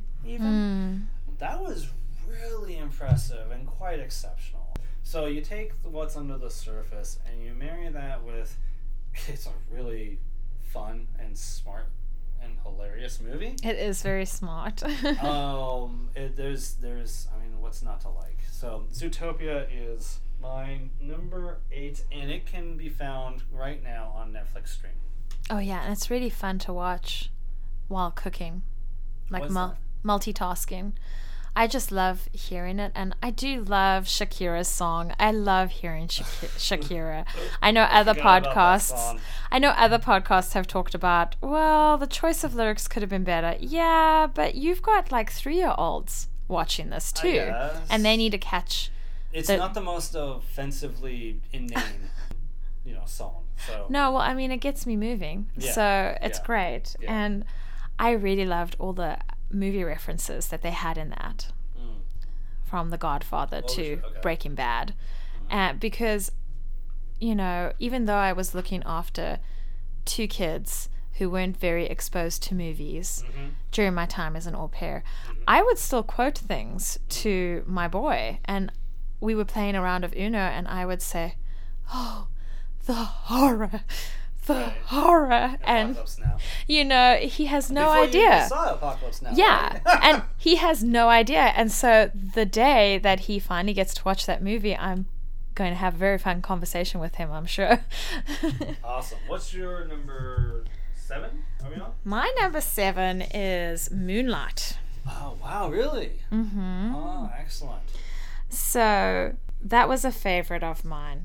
I love the story. I love how they told it. I love it when you look at a person in the beginning of their life, in the middle, and a little bit when they're more of an adult. Mhm. And I have never been exposed to that particular kind of content through film. What it's like to be an African American boy from a poor household, from a mother who is not very present with him. It turns out that he's gay, so that adds a new element to it. I remember a photography project. Um, I cannot remember the photographer, so if anyone out there knows, she had photographed um, black women in South Africa mm-hmm. who were lesbians mm-hmm. and how it's something that they hide. Mm-hmm. So I just think that that was really interesting. And he's doing his best to really just keep alive. Mm. There are so many moments in that movie where he could have died mm. Or faced really, really terrible danger. Mm-hmm. And how circumstances can occur and what that results in and how that's affected the adult he has become. I want to see more of that. Mm-hmm. I want to see the things that we don't have movies about. I knew that this film deserved the Oscar, so when they at first announced La La Land, I was just so gut wrenched and heartbroken. Oh, wow. Oh, I was so pissed. I was ever so pissed. So when they fixed their mistake, I was like, whew, thank goodness, because really, they deserved the Oscar. Their cinematography was really good. Mm. I enjoyed that movie. It's not a movie I'm going to watch every month, mm-hmm. but I felt like that was a real masterpiece and a really good addition to the film world. Yeah, definitely. It was definitely, in my opinion, it just it just edged out La La Land as the best movie of the year. You know, you have La La Land, which is more of a populist sort of thing, and probably the best populist film of the year, and then you have Moonlight, which it's not the funnest night at the movies, but it's also not going to depress you necessarily. You're not going to feel really. Well, I think it depends on the person. I think we do have to preface it with that. It's really going Yeah, to depend. But I mean, like, okay, like uh, uh, Schindler's List is is gonna be a hard, you know, night at the movies. You know, I don't necessarily think Moonlight is is that. Uh, it doesn't drag you through the coals, let's say, in its content, and I think that's one of the things that's impressive about it. But Hmm. uh, it didn't make my list of favorites, but it's definitely is definitely a great choice, and how it deals with identity Mm-hmm. Oh, it does. It deals, deals with so many things in the most subtle and opposite of on the nose ways. Uh, it, it is a really impressive achievement uh, in storytelling. Mm-hmm. Uh, so that's a great, great choice. Uh, and I'm very impressed to see it on your favorites well, so far. Huh? and we paired that at the movie night. We paired Moonlight with going to go and see La La Land afterwards, so that if it was going to affect Oh us, yeah. if it was going to affect us deeply I and make us a little that. depressed, we were going to watch La La Land to pull us back up. Yeah, yeah, and I don't know about you, but I didn't necessarily feel that it ended up being that that way, like other movies that that we've seen. It Um, definitely made me think. What is your number seven? My number seven is Moana. Ah, Um, lovely. Uh, it's just you know right there with Zootopia. I the difference is well Moana. I don't think it is speaking to any timely issues that are of national importance or what have you. Like I feel like Zootopia does, Hmm. but it is the best damn Disney musical since uh, The Lion King, in my estimation. Hmm. I don't think like while Disney has done a pretty damn good job the past uh, nine years working their way up in quality movie after movie, starting with Bolt. I don't think they've made a film uh, quite as solid in terms of a musical uh, like Moana. I mean, those songs are just amazing, just so good. Those songs and the character herself, Moana.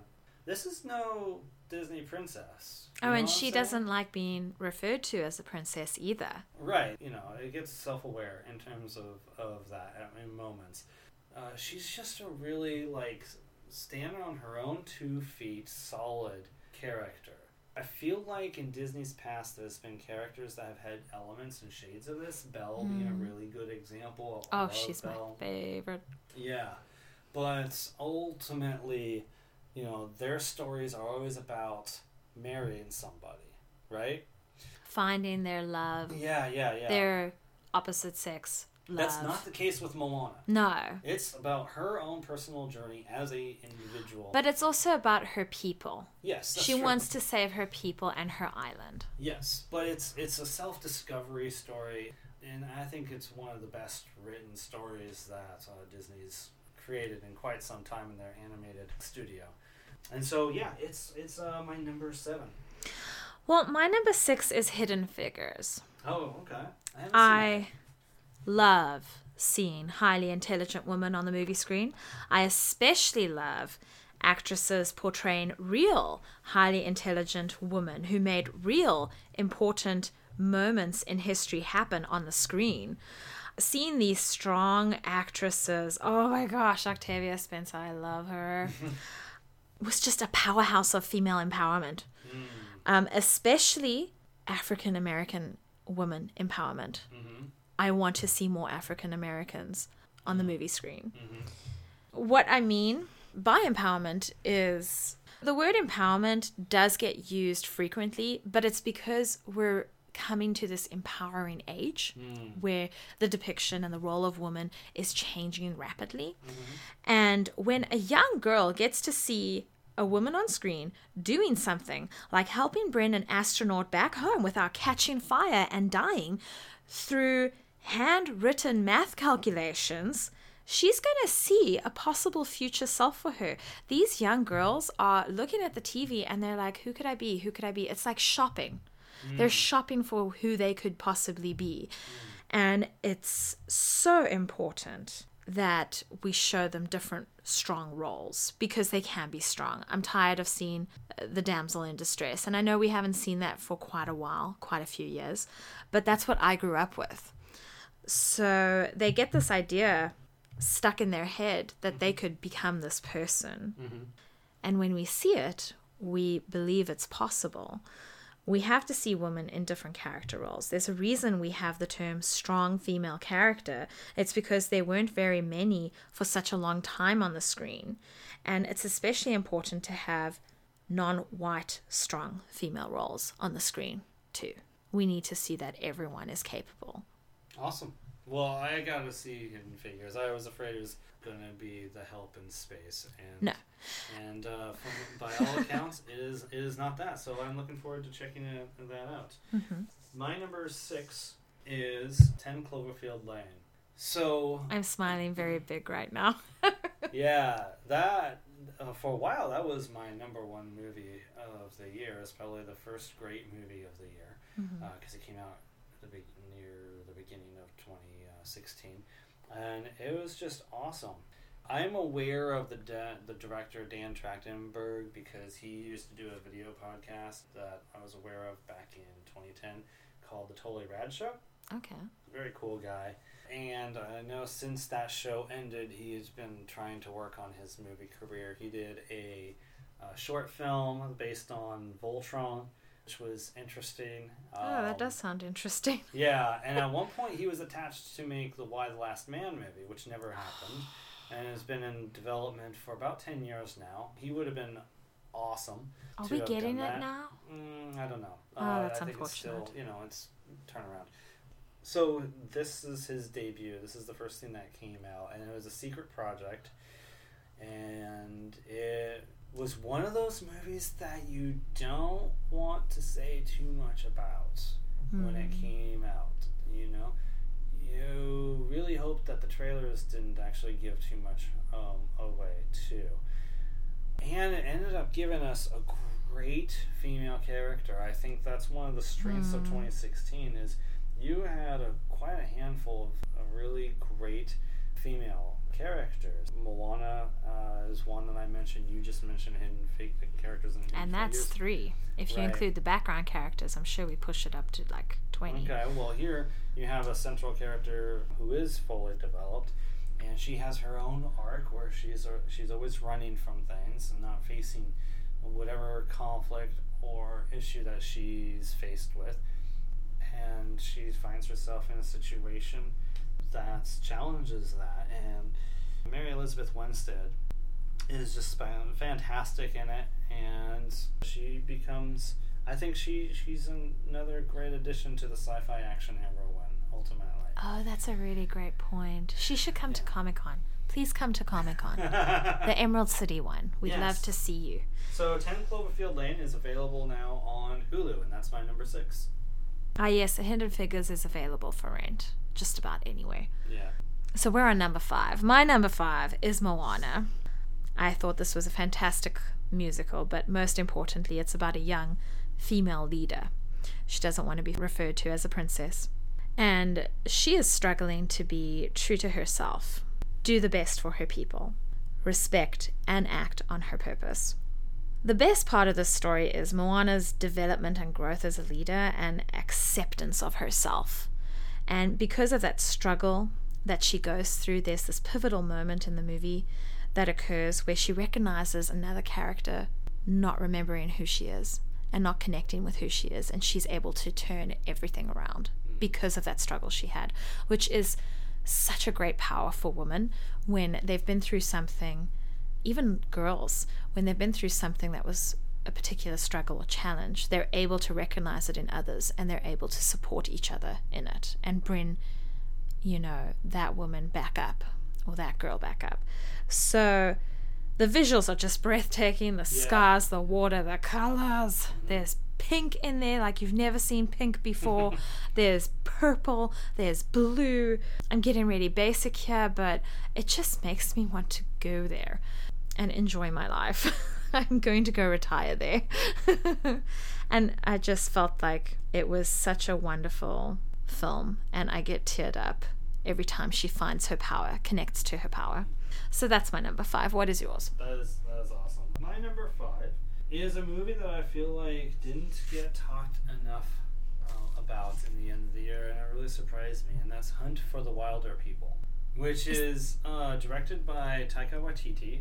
Uh, he's a Kiwi director. Uh, he did uh, What We Do in the Shadows, the vampire comedy from. This was a fantastic film. Yeah, and it stars Sam Neill, and I don't know the teenager's uh, name, but for those who don't know, it's basically about a troubled uh, youth who goes into a foster home, and then the foster mom dies, and one thing leads to another, and the, the foster father, played by Sam Neill, and the teenager are on the, on the run in the woods. This movie is hilarious. It is fun. It also sometimes is uh, a bit moving. And I was really surprised how it seemed to almost have been forgotten by the end of the year. It's one of those movies I feel is like underseen, and I definitely would champion this film. It's uh, it's Mm. definitely worth seeking out. As a matter of fact, uh, you can easily do so because it is available also on Hulu. Oh, that's great. Yeah. I thought that that was actually from 2015, so it's in my 2015 list. Oh, not anymore. but I have to agree. The sense of it's there's nothing better than seeing the sense of humor from another culture, Mm, yeah. and you will get people in that culture speaking like that. I'm not saying that that's how everyone speaks, but Mm. the is it the police officer? No, the child. Well, the, yeah, the Child Protective Service. Yeah. Oh gosh, you really do hear people speak like that, and it's hilarious. Yeah, she's not the uh, kindest or sweetest of. of or brightest spark, Right, right, yeah. you know. Yeah, I- she's the one that's driving the chase. Yes, she's a little she's misunderstanding the situation completely, but it's super fun to watch and hilarious. Now, if you're like me, you will need to know this. There is a dog in that movie, Ah, and that dog does pass away. So I'm saving all the people. spoilers. Well, I'd rather let them know because when I don't know it's coming, I chunk and I just is, uh, with tears, chunk with tears, and I'm uncontrollably sobbing, and then I hate the movie. But if you tell me that it's coming and that everything's going to be okay, Yeah. I will then be okay. So I honestly had Yeah. no idea it was coming, and I was a bad guy for about five minutes um, when we watched the movie. I think that was the worst part of that movie. Um, Yeah. At any rate, anyway. what is your number four? Oh my goodness. It was 20th Century Woman, and we've already talked about that, but I totally geeked about the photographer and seen the different books. I had just learned about our bodies ourselves, so when I saw it, I was like, oh my gosh, oh my gosh. you're the excited. 70s was so cool for uh, female you know, evolution. Feminism, yeah. Yeah, feminism for female history. I mean, did you know that the home pregnancy test only became available in the 70s in America and Europe? I, I think it was. In, they say it was invented in 1974 or something. Mm-hmm. Um, so- And it took two hours to give you an answer, which is better than going to the doctor, I guess, but yeah. Two hours you had to wait. Now you just pee on It's a stick and too. It it was very complicated. At any rate, anyway. Anyway, but I, I truly loved how they talked about their bodies, about menstruation, and how they were trying to normalize it at the dinner table and get people to be comfortable with that word. I'm becoming comfortable with that word recently, um, saying it in front of people, and I'll shock Jeff occasionally. But it's our bodies, and Yeah. we need to be comfortable with it, and so do the men around us. So does everyone around us. They need to be comfortable with our bodies and what they do. So that was my number four. that was definitely a movie that you know we just caught up with it, and I would have probably included in my top ten of the year had I been able to see it before the end of the year. So that's that's a great choice. My number four is actually the movie that would probably um, incidentally be booted off my top ten uh, because of 20th Century Woman, but I really was taken with it's a Swiss Army Man. oh, I'm so glad you mentioned this one. Paul Dano and uh, Daniel Radcliffe. It's you know the the the buzzword on what it is is it is that farting corpse movie, and yeah, okay, that's what it that's an element of it. Uh, it's a strong element of it, but really, what the movie is about is a guy who's suicidal who finds he's trying to convince a corpse that life is worth living. And that is a really freaking like intriguing premise. You know, on a character standpoint and emotional standpoint and such. And it's a really clever movie because what the directors, the Daniels, they go by the names the Daniels. Um, what they end up doing is they take okay, they take farting, uh, which I think was the genesis of the whole idea of the movie, um, the farting corpse. They take farting and they realize farting is actually something that can be uh, somewhat embarrassing when it happens. It can also be something that you do with the people you're most comfortable with. You know, like you just don't care and then you just do it. You know, let it loose. And it, so it really Well, it is healthier to let it out. right. But it's it they made it a nice little allegory for love and Mm. intimacy. No, on the surface it sounds absolutely ridiculous, but this movie makes it work, and the performances of Paul Dano and Daniel Radcliffe make it work. And the last twenty minutes of the movie are just like are just really great. I, I it, they just twist your perception of things in a little bit, and it really it really makes you question certain things. I won't go into right now. So, uh, Swiss Army Man, I really enjoyed that. That is my number four movie, and it's available right now on Amazon Prime. What is your number three? My number three is Bad Moms. It's pretty high up there. Yeah, this- I haven't seen you get so excited about a movie while watching it in a long time. Yeah. Ever, so actually. my next two films, I got very freaking excited about Yeah. when I saw them. Is there anything uh, you want to say about Bad Moms? Oh, absolutely. I just each time I really want to speak to the cinema experience Mhm. because yes, this is a fantastic film and just to clarify, it's not about a mom that's neg- you know, it's not about moms that neglect their children. It's the complete opposite. It's Right. about moms that are trying so hard to be the best for their kids. Yes. And for other moms, they're trying to be the best mom they can be. Right. Mm-hmm. And I just wanted to clarify that. Yeah, yeah. They they get so fed up with the day to day struggle of being a mom that they rebel against it uh, uh, temporarily, right? I don't think that's accurate. You don't think that's? I think that's what I'm trying to not say. You don't think so? I, I feel like Because they break loose. I feel like they break loose. yeah. Okay. Um, this could have been this could have gone down differently. Instead of what they did to break loose, they could have gone to the spa you know, but it's a movie and it needs to be entertaining. Right. And if I could have done what they did, I know the two friends that I went with, the three of us would have gone and done the exact same thing. Sure. But that's frowned upon. So um, it's not that bad. You must check it out. Yeah. Whenever I see the moms in this movie overcome a challenge, I jump up and down hysterically and I cheer them on because I so get where they're coming from. I'm not just a stepmom, I'm also a nanny, and I've been a nanny to a total of hmm, about seven or eight kids. So I've been exposed to different children mm-hmm. and I've seen different struggles and challenges. But I want to speak about the cinema experience. This was a movie night for us girls. Mm-hmm. And the three of us got in there, and there were lots of different women there.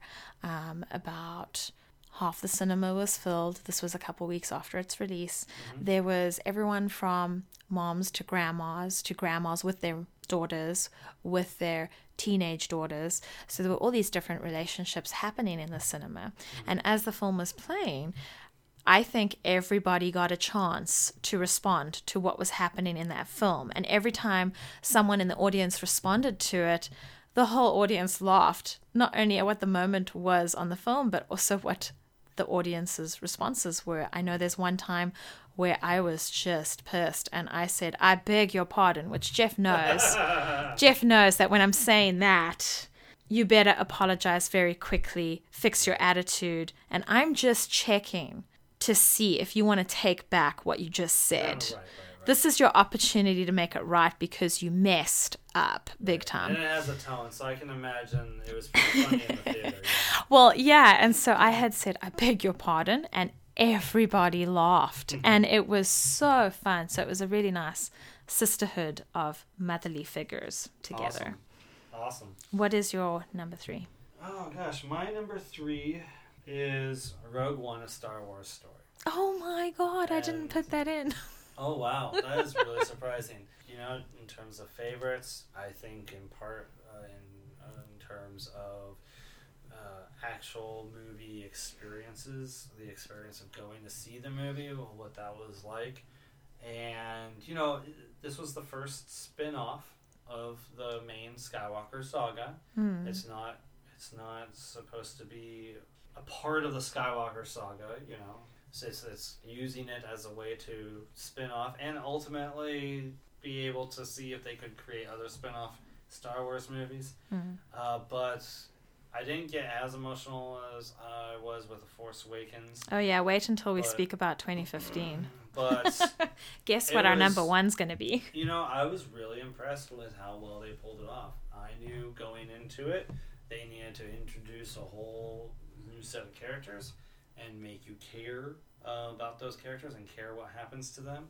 And they pulled it off. People might say Jyn Erso is my favorite, you know, and uh, which is really impressive to have kind of a bottle episode, so to speak, of a movie and be able to create characters that people will actually be able to point out favorites and really enjoy, you know. And so, yeah, it was it was a great great time. It was a great uh, experience, and I loved it. Uh, Hmm. So it's my number three. We also doubled this one. We watched Moana first, and then we watched Good memory, yeah. we watched Rogue. Yeah, that's right. Um, my number two, I'm so freaking excited, is Ghostbusters. I loved this movie, but uh, I'm gonna be specific. I loved the uncut version oh, of yes, this movie. extended version on the So let me just clarify that. Don't even bother watching the cut version. It's not worth it. Mm-hmm. It won't make sense. You can tell when they cut things out. But back to the positives. I have been waiting a very long time to see female Ghostbusters. I'm the girl that had Ghostbusters as her imaginary friends. Not because I didn't have a good imagination. My imagination's fine, it's not broken. but I loved the Ghostbusters so much. And so when this finally came, I was just so excited. They're my all time heroes. Mm-hmm. It was really wonderful seeing women in this role for a change. Kick ass proving paranormal existence through science heroines, and they are all really funny and they all get along with each other really well. So the only issue I had was the cinema viewing, so the cut version. It took out pieces of the film that really there was only one character that they cut out that it made sense to do that, and that was a boyfriend character. Wasn't that the only character that was cut out? Yes. Yeah. But then there were other scenes that were cut out that really helped explain where the film was going. And um, that really irritated me. But when I saw the uncut version, I was like, yes, yes, thank you. Thank you so much. The movie just makes more sense when you watch that version. It does, yeah. I really feel like there's there's something like 14 minutes of extra footage in the extended cut, and I don't feel like it needed all 14 minutes. I, I feel like sometimes it drags the jokes out a little too long. But you're absolutely right. There are things that should have been left in there. Yeah, like for instance, when you know the Ghostbusters are together, they're talking about how important it is to protect the barrier, and the bad guys trying to break the barrier. Right. And you can try and fill in your own interpretations and understand it, but it's great hearing them talk about how important it is to protect the barrier. Well, it makes more sense, and they, they uh, because it also has a reference to crossing the streams, which Yes, One of the biggest my issues- favorite. Yeah, one of the biggest issues of the movie is how much fan service is in the movie, but that's one that should have stayed in Mm-hmm. because it was actually relevant to the third act of the Mm-hmm. movie. Um, and I love the humorous approach they had on life. And whenever something creepy happened, how they dealt with it is how I deal with creepy things happening now. Um, the door had opened and it was supposed to be sealed and shut. This is in and the beginning of the movie. Yes. And so she looks over and she looks forward and she says, Good day. And she carries on walking, Right, which right. was fantastic. Right. And, you know, watching my stepson's face when the first ghost appeared, the ghosts do appear to be scarier in this film, I feel.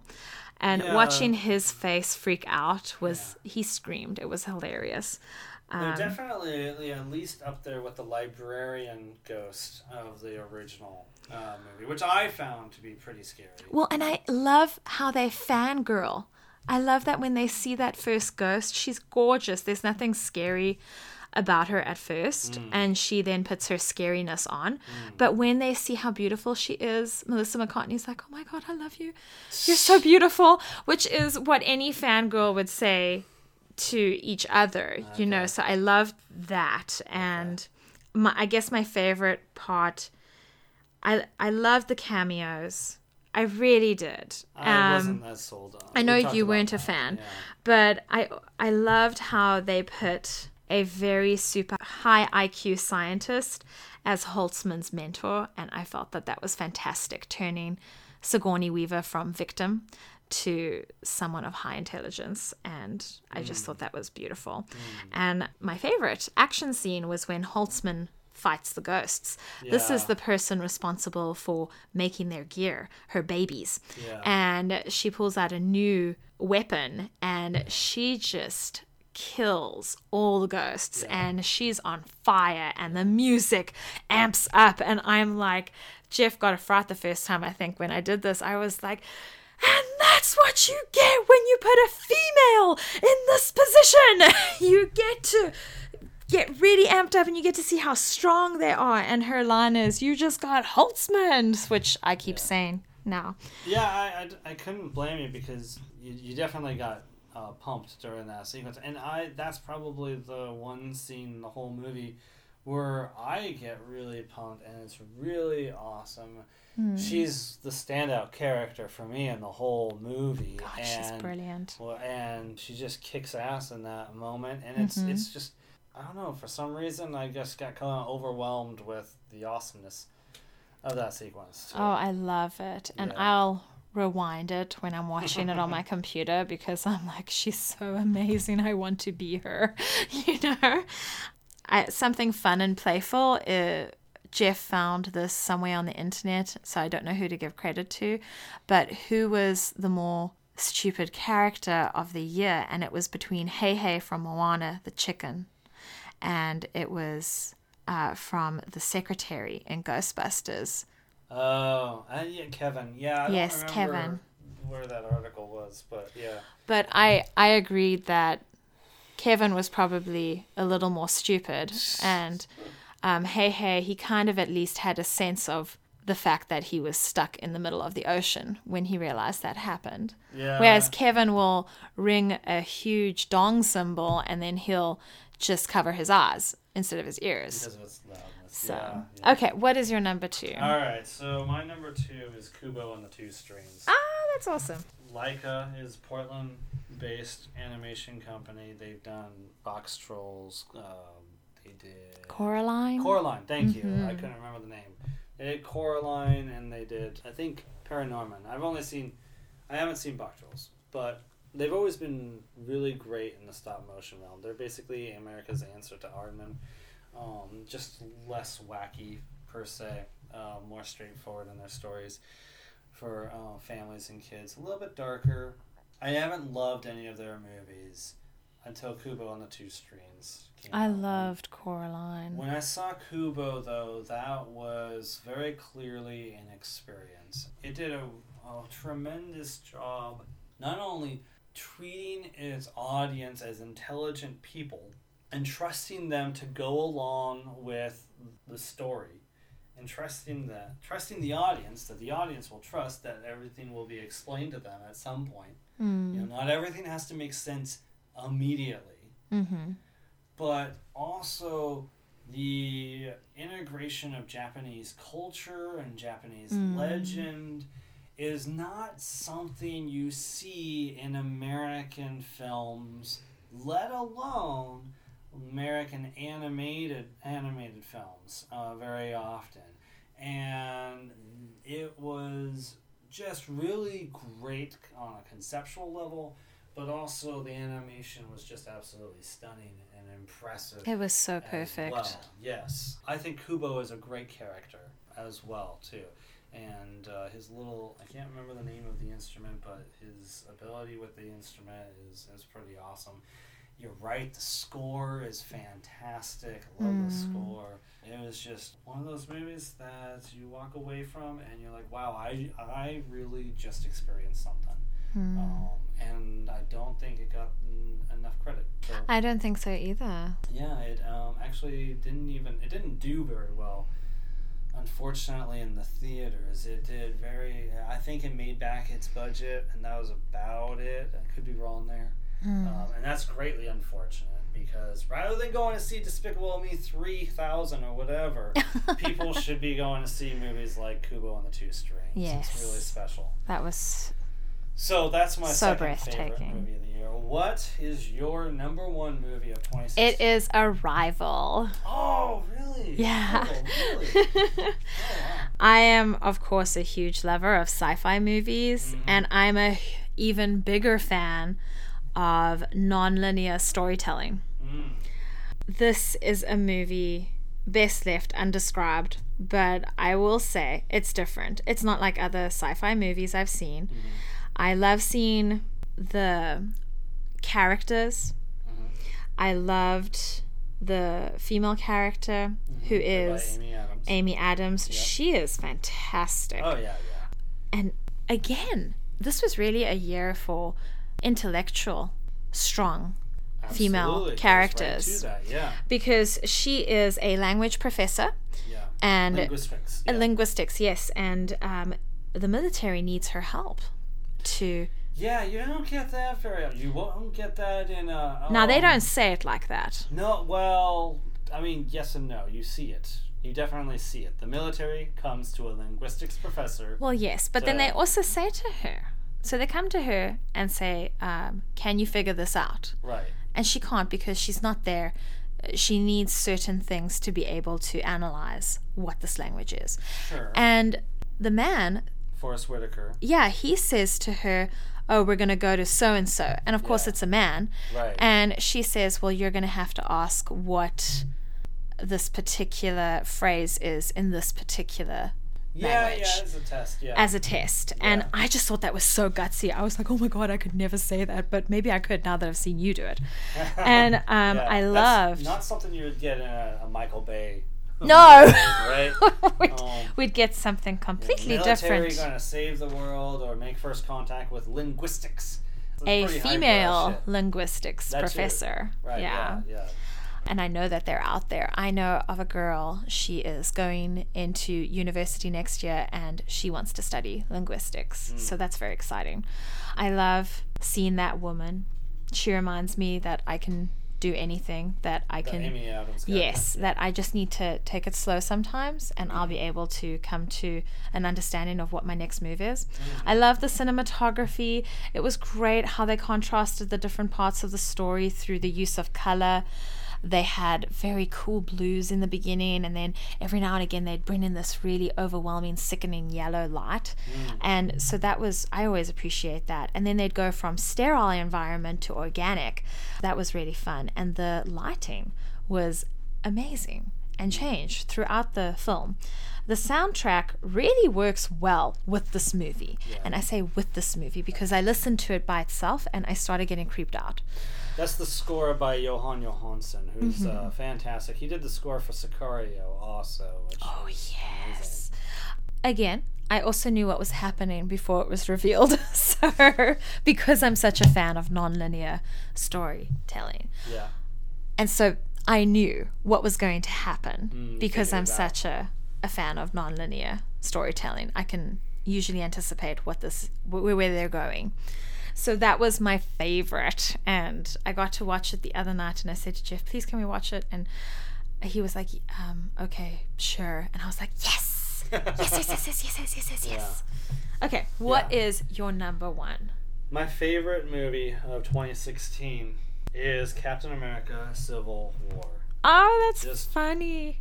Talking again in terms of what movie gave me the the best movie going experience, and I just absolutely loved Captain America: Civil War. Is it hands down? I mean, it's a movie that you hear about before it comes out, and you're like, "Oh, how are they going to do that?" And you go back and look at the comic story that it's based on. You're like, "Oh my gosh, are they going to? Oh, you know, how- yes. what characters? Are, they've introduced all these characters. What characters are going to be in there? Um, who's against who? How are they going to do this? And the idea. I mean, it's a very childlike um, excite level of excitement. You know, seeing superheroes fighting superheroes. There is just something inherently cool about that. um, Because comic everybody fan, should right? fight. I'm kidding. Well, no, but you know what I it is mean. interesting You know, to see just- that strength against and- strength. But also, like I know that they they also carefully planned how they are going to do the the fighting um, between you know who's going to actually have more than just a physical stake in this game, but actually have like um, motivation, why they're on a particular side, um, when they're clashing against a particular superhero. Why is it that that's happening? I know that they went on to all that detail, and that's really awesome. That adds to it for sure. But dude, that airport sequence, that is the biggest geekgasm of the year. And there, if you haven't seen it yet, I don't know what you're waiting for. But there is a surprise in the middle of that sequence that blows your freaking mind. It oh yeah, that was awesome. beautiful. And on top of that, you got Spider Man really well introduced into this movie. And I Um, love how they writ, writ him. they wrote him very Mhm. well, played by uh, Tom Holland, who's kind of an up and coming actor, and he, you know, a lot of people feel like that is the best Spider-Man, um, and I, I totally, I, I, I hear them. It's, he's awesome. He's hilarious. They do a great job with his physicality and what he can do with his powers, uh, and, and also more than the spectacle of the movie.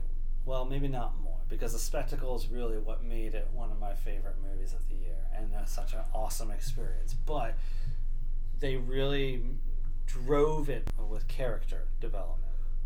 These are movies that, or these are characters that you've been following probably for, um, you know, it's eight years at that point, and how many Mm. movies in that time? Um, oh, too many. you know, a dozen movies I think have featured these characters, and um, you basically have a story where their alliances, their friendships, are falling apart, and uh, you have a villain that facilitates that, and is one of the cleverest uh, villains ever in the Marvel series.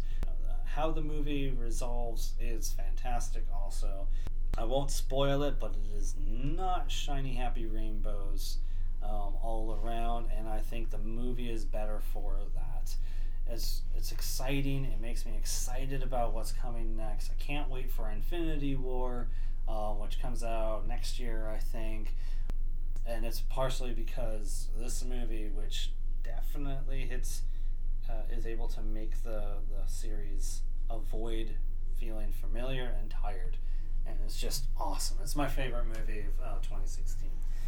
So those are our favorite movies of 2016. Um, that wraps up our film faves segment, and is going to do it for our show this week. You can find me at thegibsonreview.com. You can email any questions, comments, responses you have to this um, episode, any maybe help, helpful tips um, on recording. Uh, Just be to- kind. Right, be kind. But you can email to uh, the Gibson Review at gmail.com. You can also find me on Facebook at the Gibson Review. And if you're on Flickchart, you can find me there and, and see my um, all the thousands of movies I've seen at the Gibson 99. Uh, Shanna, where can people find you? People can find me at shannapaxton.com. That's S H A N N A P A X T O N.com. And you can find me on Instagram. My profile is woman's with an A because focusing on a single woman underscore journey underscore two underscore empowerment. And that's T O, not the number two. Yeah, I'm not hip anymore.